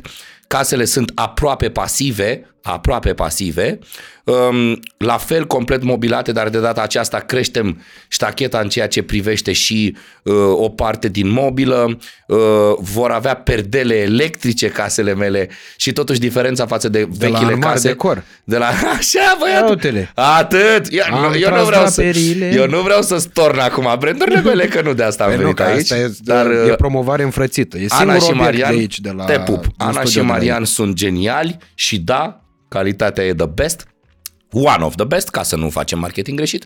Um, um, upgrade-urile sunt foarte mari, creșterea de preț este foarte mică. Astăzi când vorbeam cu cineva mi-a și zis, ah, atât de puțin le crești la preț cu toate upgrade-urile astea? Zic, da, atât de puțin. Deci, din punctul ăsta de vedere, ca să nu divagăm, nu fac mari griji. Um, îmi fac mari griji uh, în privința puterii de cumpărare a oamenilor. Nu știu dacă o să-i afecteze și pe ei. Dacă îi va afecta, e posibil. Dar dacă tu m-ai auzit pe mine în vlogul ăla, eu am spus în felul următor. Bă, haideți să vedem ce urma. La sfârșitul zilei, oricât de melodramatic ar suna, ăsta sunt eu ca om și sper că într-o bună zi oamenii să înțeleagă îmi doresc să fiu sănătos, sper să fim cu toții sănătoși, că asta e mai important decât orice, decât imobiliare și alte lucruri. Dacă se vând, mare atenție țibulcă, dacă se vând bine, dacă nu se vând iarăși bine, dar eu am construit patru în acest calup uh, de Hâț Residence 2 și două deja vândute. Adică, Ok. adică 50% vandabilitate deja o am și a treia e în discuții. Am spus așa, dacă o vând și pe a treia până în vară și în vară, oricum, ele sunt la roșu încă, la gri, adică, like, what the fuck?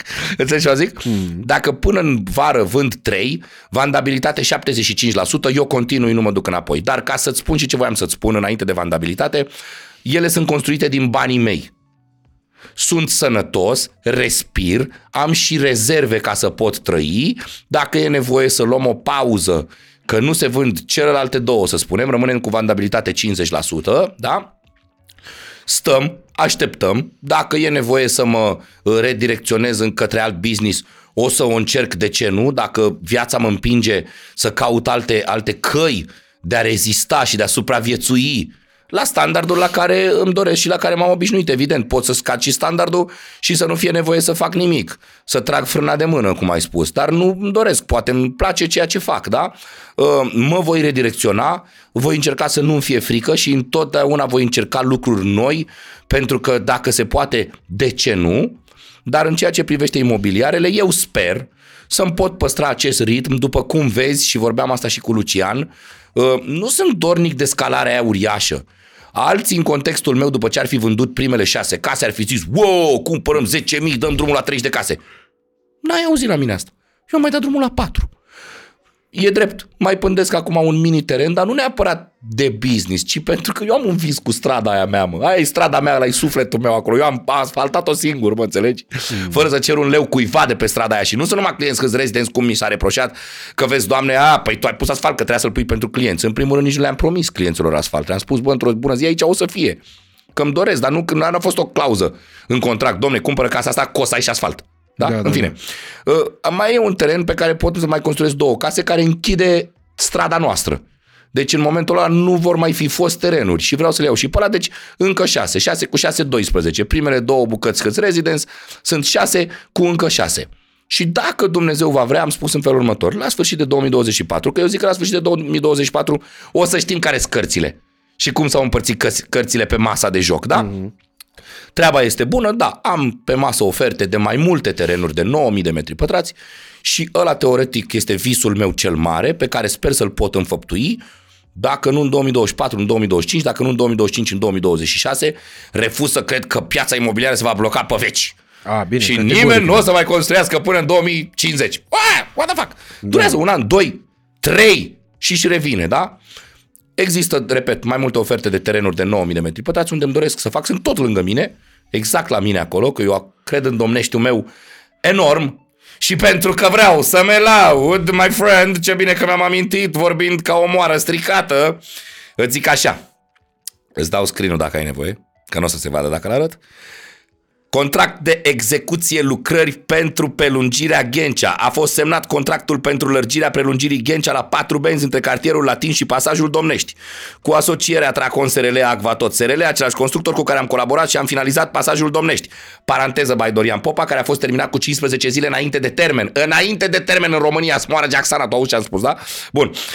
Iartă-mă, sunt hype. Constructorul va executa următoarele lucrări pe acest tronson de drum preluat de Compania Națională de Administrare a Infrastructurii Rutiere, CNAIR, cuprins între strada Mărăcineni și pasajul Domnești. Lărgirea la patru benzi, bla bla bla blu blu blu. Pentru cei care cunosc zona, este un mare plus valoare, chiar dacă nu e vorba de întreaga prelungire, dar oricum în anii următori se va întâmpla. Și întreaga prelungire, la fel cum Berceniu acum e state of the art. Arată State senzație. of the art.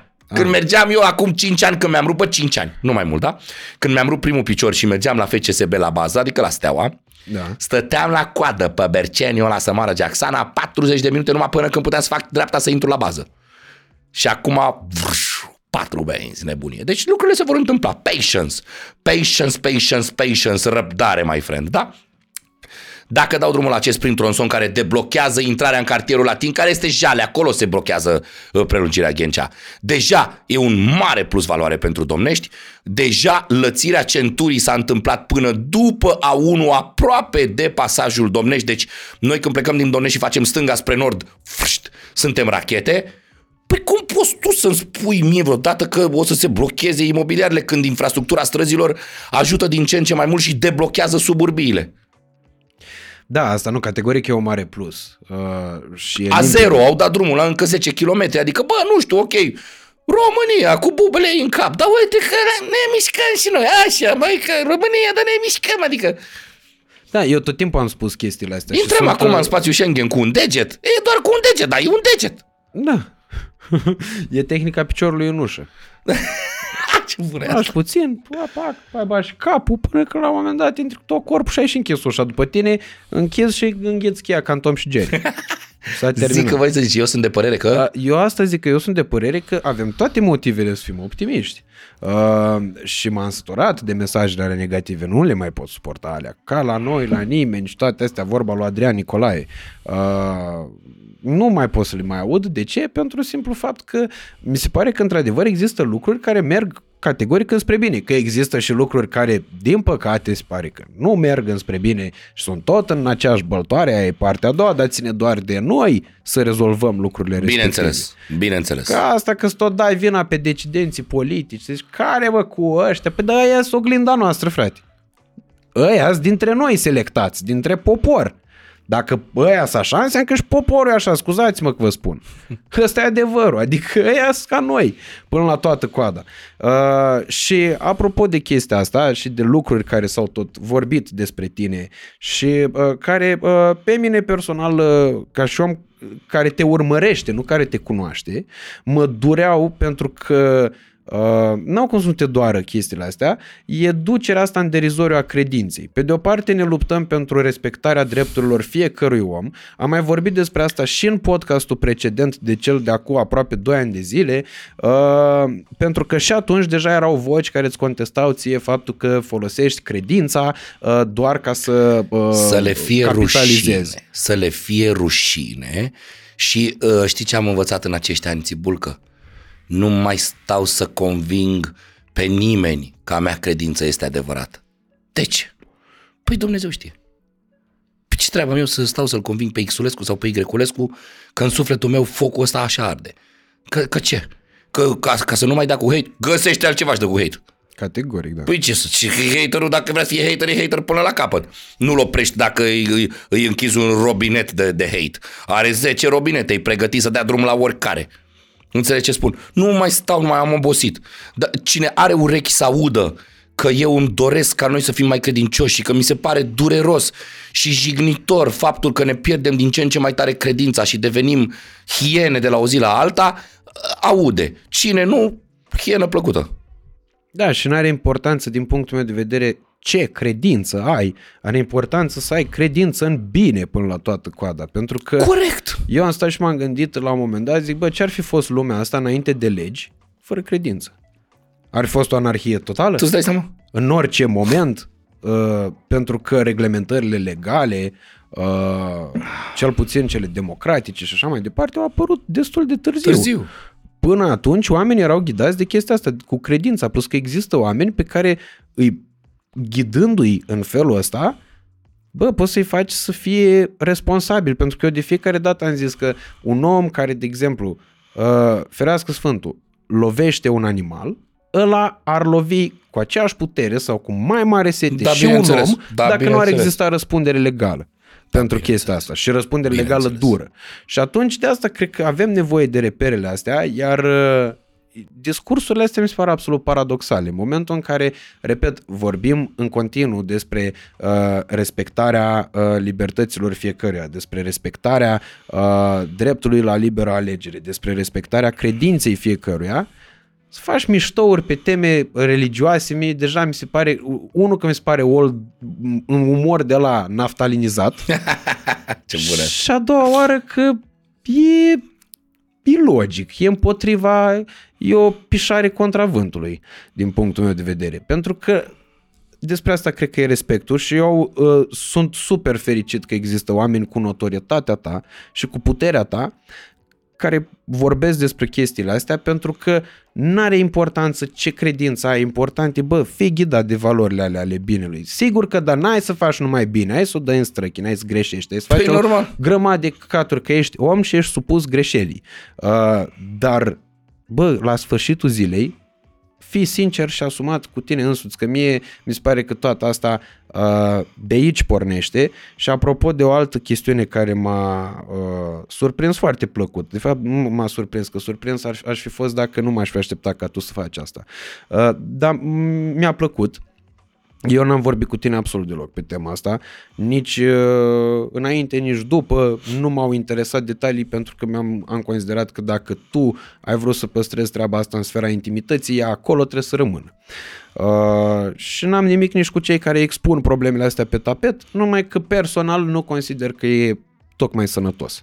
Uh, dar uh, nu știam, uh, știam, aflasem din presă și din uh, vlogul tău în care ai spus, uh, ai confirmat despărțirea de Babs, uh, știam această chestiune, Aseară, la miezul nopții, când am văzut story pe care l-ai postat de la ziua ei cu la mulți ani Babs, în momentul ăla mie mi-ai făcut uh, o nouă dovadă de uh, domnie, de domnul Dorian Popa, pentru că eu cred că așa se procedează în momentul în care uh, respecti niște lucruri care au existat în viața ta și nu caz în extreme, pentru că extremele respective mi se par cele mai periculoase. Adică de la omul care ai trăit atâția ani de zile să ajungi în punctul în care să nu-ți mai vorbești, nu vorbim de aia care sporcesc. Nu, să nu-ți mai vorbești, să nu uh, mai dai o urare de la mulți ani, să nu mai uh, ajuți omul respectiv. Bun, ok, eu sunt conștient că nu poate să existe prietenie după despărțire, uh, din perspectiva mea, dar ceea ce ai făcut tu aseară mi s-a părut o chestiune de super uh, domnie și vreau să uh, te felicit odată pentru asta, nu știu dacă aveai nevoie de felicitările mele, dar să te asigur că mi s-a părut un exemplu super pozitiv. Să știi că au fost câțiva oameni, acum odată și cu tine, care au înțeles chestia asta. Eu nu pot decât să mă bucur. Te-aș corecta un pic dacă îmi permiți. Eu cred că poate să existe prietenie. Poate nu-i prietenia aia la cataramă, dar un soi de prietenie, un fel de amiciție bazată pe respect și pe anii aia mulți care s-au consumat între două entități trebuie să existe. Um, Normal că ar fi penibil să vin să-ți spun că lucrurile s-au terminat cam basme. Nu s-au terminat cam basme, dar asta nu înseamnă că după ce am realizat că s-au terminat, nu putem să ne scuturăm un pic, să ne dăm două palme și să ne spunem, ok, dar dacă s-au terminat, de ce să continuăm? Anii de multe ori trec peste noi și lucrurile nu mai coincid. Persoanele nu mai au interese comune, se schimbă, uh, poate își doresc alte lucruri în viață și eu cred că noi am avut maturitatea necesară să înțelegem că drumurile noastre nu mai coincid la fel de bine.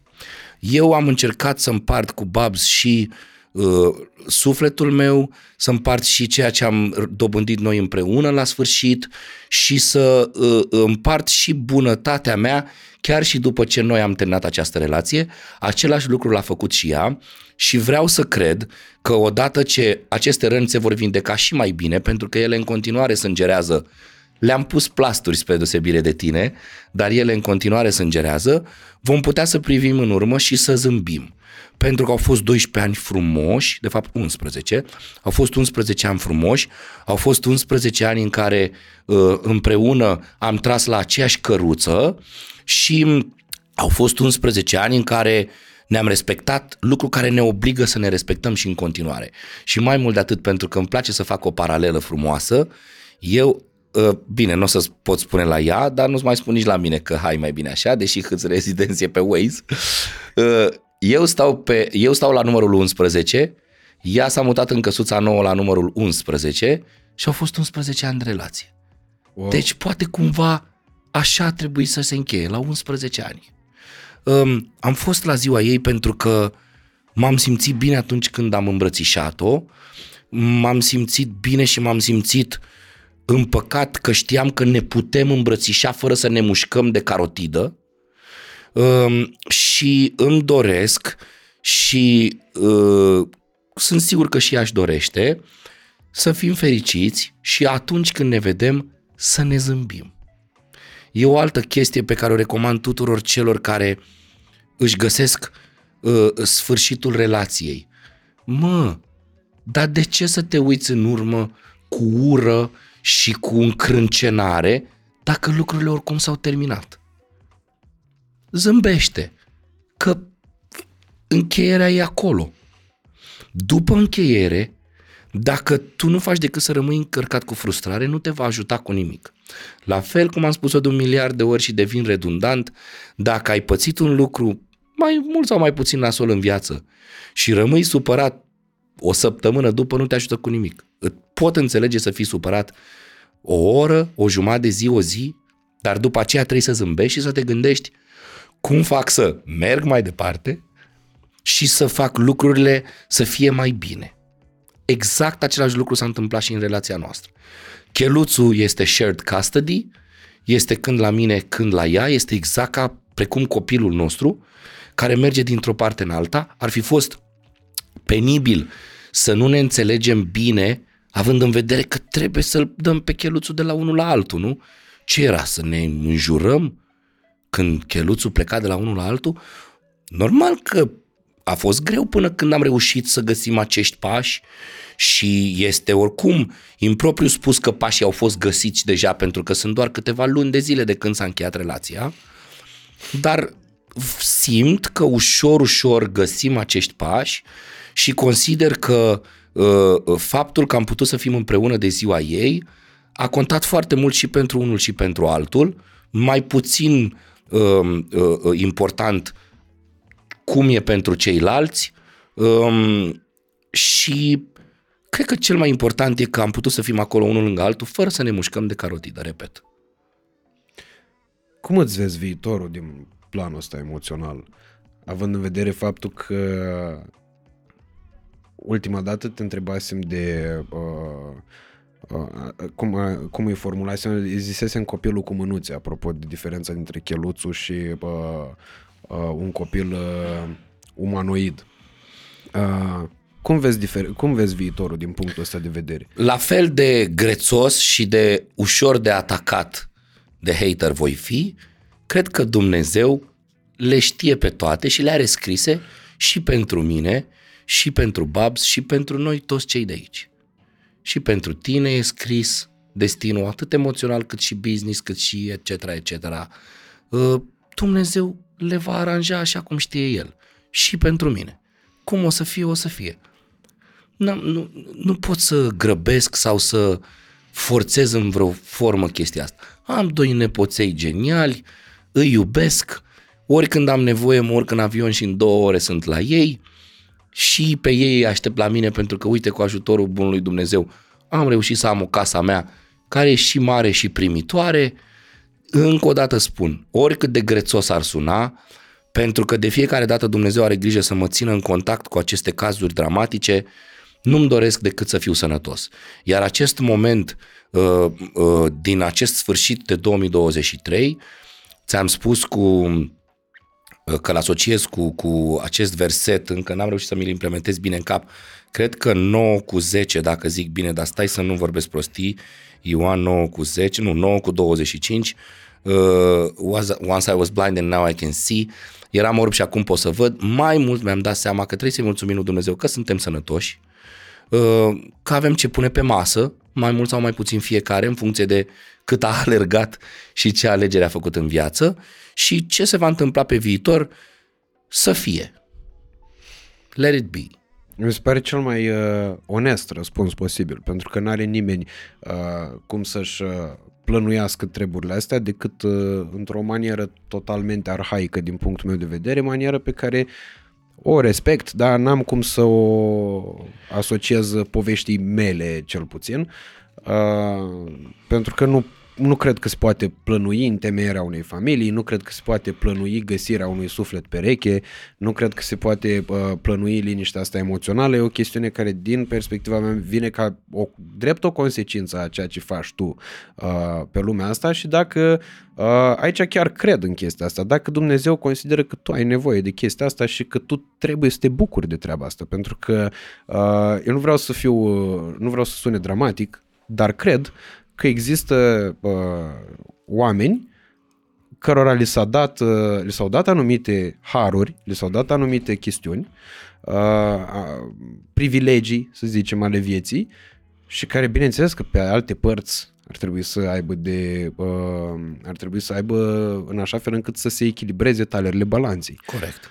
Uh, dar mi se pare că uh, modul cum uh, tu povestești lucrurile astea Uh, cu cât mai uh, tare vor fi atacate, cu atât mai mult eu sunt convins că oamenii care au de înțeles ceva din ceea ce tu spui și din ceea ce tu transmiți, repet, mai presus de toate, pentru că mi se pare energia aia, e clar că e la nivel de, ți-a intrat în sânge și e la nivel de pasiune.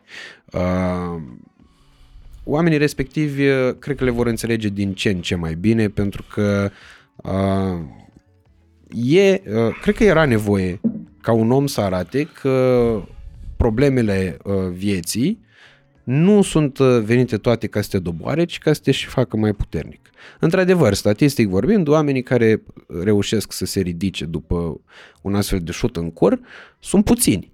Majoritatea rămân la podea. Uh, dar cred că e nobil să ne propunem ca cât mai mulți oameni să se uh, ridice după treaba asta și speranța aia nu o poți regăsi decât în exemplele altora și în Dumnezeu, într-adevăr. Pentru că există momente în care Dumnezeu, în oricare formă vrea să te raportezi la El, uh, atunci știe ce, să, ce să-ți ofere și ce răspuns să-ți trimită. Știi că ești uh, primul și singurul context și când spun singur acum chiar o să vreau să mă țin de acest subiect, uh, în care am discutat despre încheierea relației mele și dacă stai să te gândești bine, nici la mine în vlog n-au fost mai mult de, cred că 6-8 cuvinte. Nici măcar 8, 6.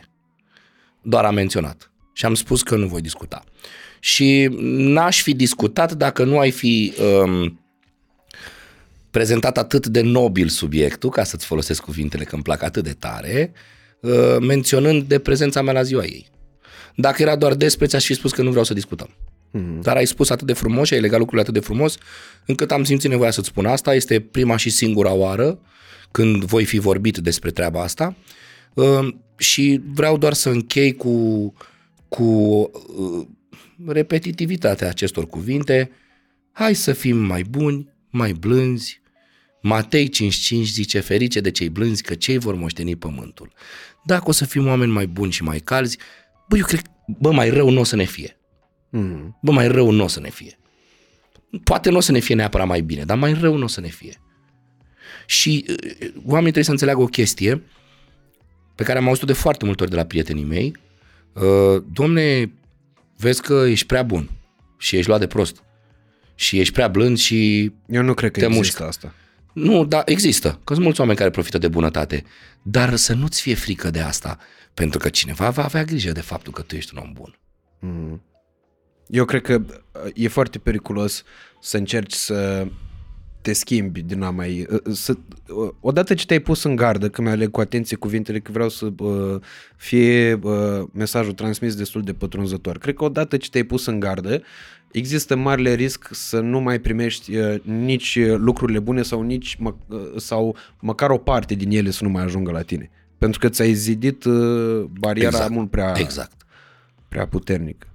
Uh, ce le recomanzi oamenilor pentru anul următor, atât uh, la nivel uh, spiritual, cât și la nivel uh, practic, pentru că eu cred că va fi un an al oportunităților, că n-are cum să nu n-are cum să nu fie așa, având în vedere contextul.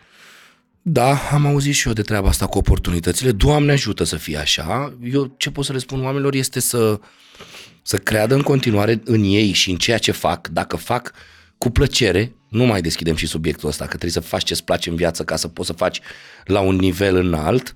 Um, răbdare, răbdare, răbdare și din punct de vedere spiritual și din păcate din partea mea unul mai pesimist în ceea ce privește următorul an uh, și business. Răbdare, răbdare, răbdare, zic eu. Eu cred că o să treacă și anul ăsta și cu siguranță dacă nu va fi un an uh, uh, cu un trend ascendent, um, eu zic că dacă ne ținem tare și nu ne pierdem atunci când e furtună pe mare și suntem pe barcă, o să treacă și furtuna, ca orice alt lucru care trece. Um, și o chestie superbă pe care mi-a trimis-o uh, Micuțu, cred, Micuțu sau i-am trimis-o eu lui Micuțu și mi-a trimis-o altcineva, nu mai știu. Este un, uh, un fragment dintr-un interviu um, pe care îl spune, mamă, nu spune că am lapsusul ăsta și mă fac de cacao. Cum îl cheamă, mă, pe naufragiatul? Zi repede. Aoleu, Ai, mă, nu cred că am lapsusul ăsta, mă. aoleu, Cum îl cheamă, că mă? și-a făcut scândura ca, să, Ajutați-ne, ia. Stai că zic acum, bă, ca să nu nebunească pe insulă. ai bărbatul găsit scândură. Nenciucule? Tom Hanks. Tom Hanks a fost naufragiatul? Da, fratele meu, ce ai? Bă, Tom Hanks, puteți să căutați pe YouTube. Uh, screen simplu, Tom Hanks, This too shall pass. Poți să pui, nu, că dacă îl pui îți ia monetizare, nu? Da, da, da. Căutați, poți să pui link în descriere, este senzațional. Uh, zice ceva de genul scurt pe doi. Uh, te-ai simțit invincibil și că ai totul în uh, lume? Și asta o să treacă te-ai simțit rău și ți s-a părut că toată lumea vrea să-ți facă rău și că o să mori mâine? Și asta o să treacă. Te-ai simțit uh, uh, puternic și deștept? Și asta o să treacă. Timpul le spală pe toate. Foarte tare. Foarte tare și uh, cred că despre asta e, e vorba de a realiza că nu e nimic uh, etern, de a ne responsabiliza în uh, felul cum uh, suntem noi cu noi înșine și după aia noi cu cei din aproapele nostru și uh, cu cei din comunitatea, societatea, țara, lumea din care facem parte. Uh, suntem uh, cu toți împreună aici până la urma urmei și într-un fel sau altul trebuie să trăim și să coabităm mai bine, că până la urmă urmei cred că ăsta e scopul. Dacă reușim să trăim mai bine, nefăcând rău nimănui, ci făcând tot bine celor din jur, atunci nici nu mai e nevoie de muncă. Că o să fie numai bucurie și numai pasiune și fericire. Mai fie și dacă de efort, că e ca la într-un film, trebuie să ne mai certăm puțin, să mai stuchim, că e ca într-un film, dacă eu tot timpul am exemplu ăsta pe care mi l-a dat Neaițică la facultate. Zic că, băi, tu poți să te uiți la un film în care toate personajele se înțeleg între ele de la început până la sfârșit? Nu! Nu poți. Exact. Trebuie să existe și o intrigă. Exact. Bă, da, nu se poate numai bine, Doamne ferește, nu spune nimeni că numai bine. Dar eu le transmit un mesaj celor care au timp să-și rupă o oră și jumătate din viața lor. Uitați-vă la filmul Leave the World Behind, repet, produs și regizat de Michelle și Barack Obama, deci nu poate să fie un bullshit. Um, și țineți minte astea, câte sunt, mă? Hai să... Hai să nu ne... Țineți minte aceste cuvinte, cinci. Păi le-am numărat, că știți, vine să zici trei, dar nu trei și prost. Aceste cinci cuvinte de la Popa, deja cu barba jumătate albă. Hai să nu ne dezbinăm. E cât de Asta mi se pare subliminal cel putea mai- fi spus. cel mai important cu putință. Uh, Dorian, repet, pentru mine chestia asta e uh, ca un cadou de Crăciun, deși Crăciunul a trecut, e Crăciunul pe vechi azi, e ajunul Crăciunului pe vechi, în momentul de față. Știu, da? Faptul că am început anul ăsta cu vibe-ul ăsta, nu cred că poate să fie ceva mai potrivit decât, uh, decât treaba asta. Uh, cred că 2024 este un an în care trebuie să învățăm uh, cu toții de a răspunde cu bunătate atunci când ni se pare că suntem atacați cu răutate. Cred că este un an în care trebuie să ne asumăm niște greșeli. Romani 12-21. Așa zice? Da. Vrei să stai, eu ți-l citesc ad literam. Cred că mi-a intrat subliminal de la... Ți-l citesc ad literam. Nu te lăsa biruit de rău, biruiește răul prin bine. Exact, despre asta cred că e vorba. Asta aici cred că e cheia împlinirii și a fericirii sufletești. E greu, că primul instinct e să ba pe amătii. Da. Asta face diferența dintre un om evoluat și un om mai a, când se ajunge, are nicio vorbă. Poate scuipam apa, mă, când, adică. Când ne mai certăm, noi are o vorbă. Când s-a ajuns la ba pe amătii, e gata. E gata, s-a terminat logica, s-a terminat totul. Uh, îi mulțumesc foarte mult, Dorian, pentru prezența aici. E uh, o chestie care, uh, pentru care îi sunt super recunoscător și uh, faptul că îmi certifică și că îmi confirmă uh, intențiile bune, pentru că intențiile rele se simt întotdeauna, uh, intențiile bune uh, se simt și ele de către oamenii buni și îi mulțumesc teribil pentru prezența aici, pentru faptul că a fost atât de sincer și atât de deschis. Uh, mai mult decât atât, vouă vă mulțumim teribil pentru faptul că uh, nu că v-ați uitat, ci că vă uitați la noi și uh, voi uh, pune un semn mare de întrebare abia în momentul când nu o veți mai face. Dacă ne puteți ajuta cu feedback-uri constructive în secțiunea de comentarii, le așteptăm sub orice formă, semnalizând, uh, semnalizând uh, inclusiv greșelile pe care uh, le mai facem, ce ați vrea să îmbunătățim și ce ați vrea să mai vedeți din partea noastră. Orice comentariu cât de negativ ar fi, atâta vreme cât nu este scris într-o manieră de ne păstrat în secțiunea respectivă, va fi păstrat. Evident, în momentul în care de, se sare de o anumită limită, nu, uh, nu mai pot să las acolo uh, o energie care nu-și are, nu-și are locul. Uh, slavă cerului se întâmplă foarte rar aici pe YouTube, ceea ce arată că oamenii care se uită la podcastul ăsta sunt niște oameni care merită tot respectul, toată aprecierea, iar pentru mine, pentru colegii mei și pentru mine, asta tot de la Dorian o știu, de acum 2 ani, puteți uh, viziona podcastul ca să sărim de milion uh, și să vedeți că el mi-a zis atunci. Uh, pentru noi chiar e o super responsabilitate să vă păstrăm alături de noi. Uh, și sperăm să o facem nu doar în 2024, ci până la episodul cu numărul 1000. Uh, vă mulțumim tare mult! Și uh, vă dorim un an 2024 excepțional. Doamne ajută!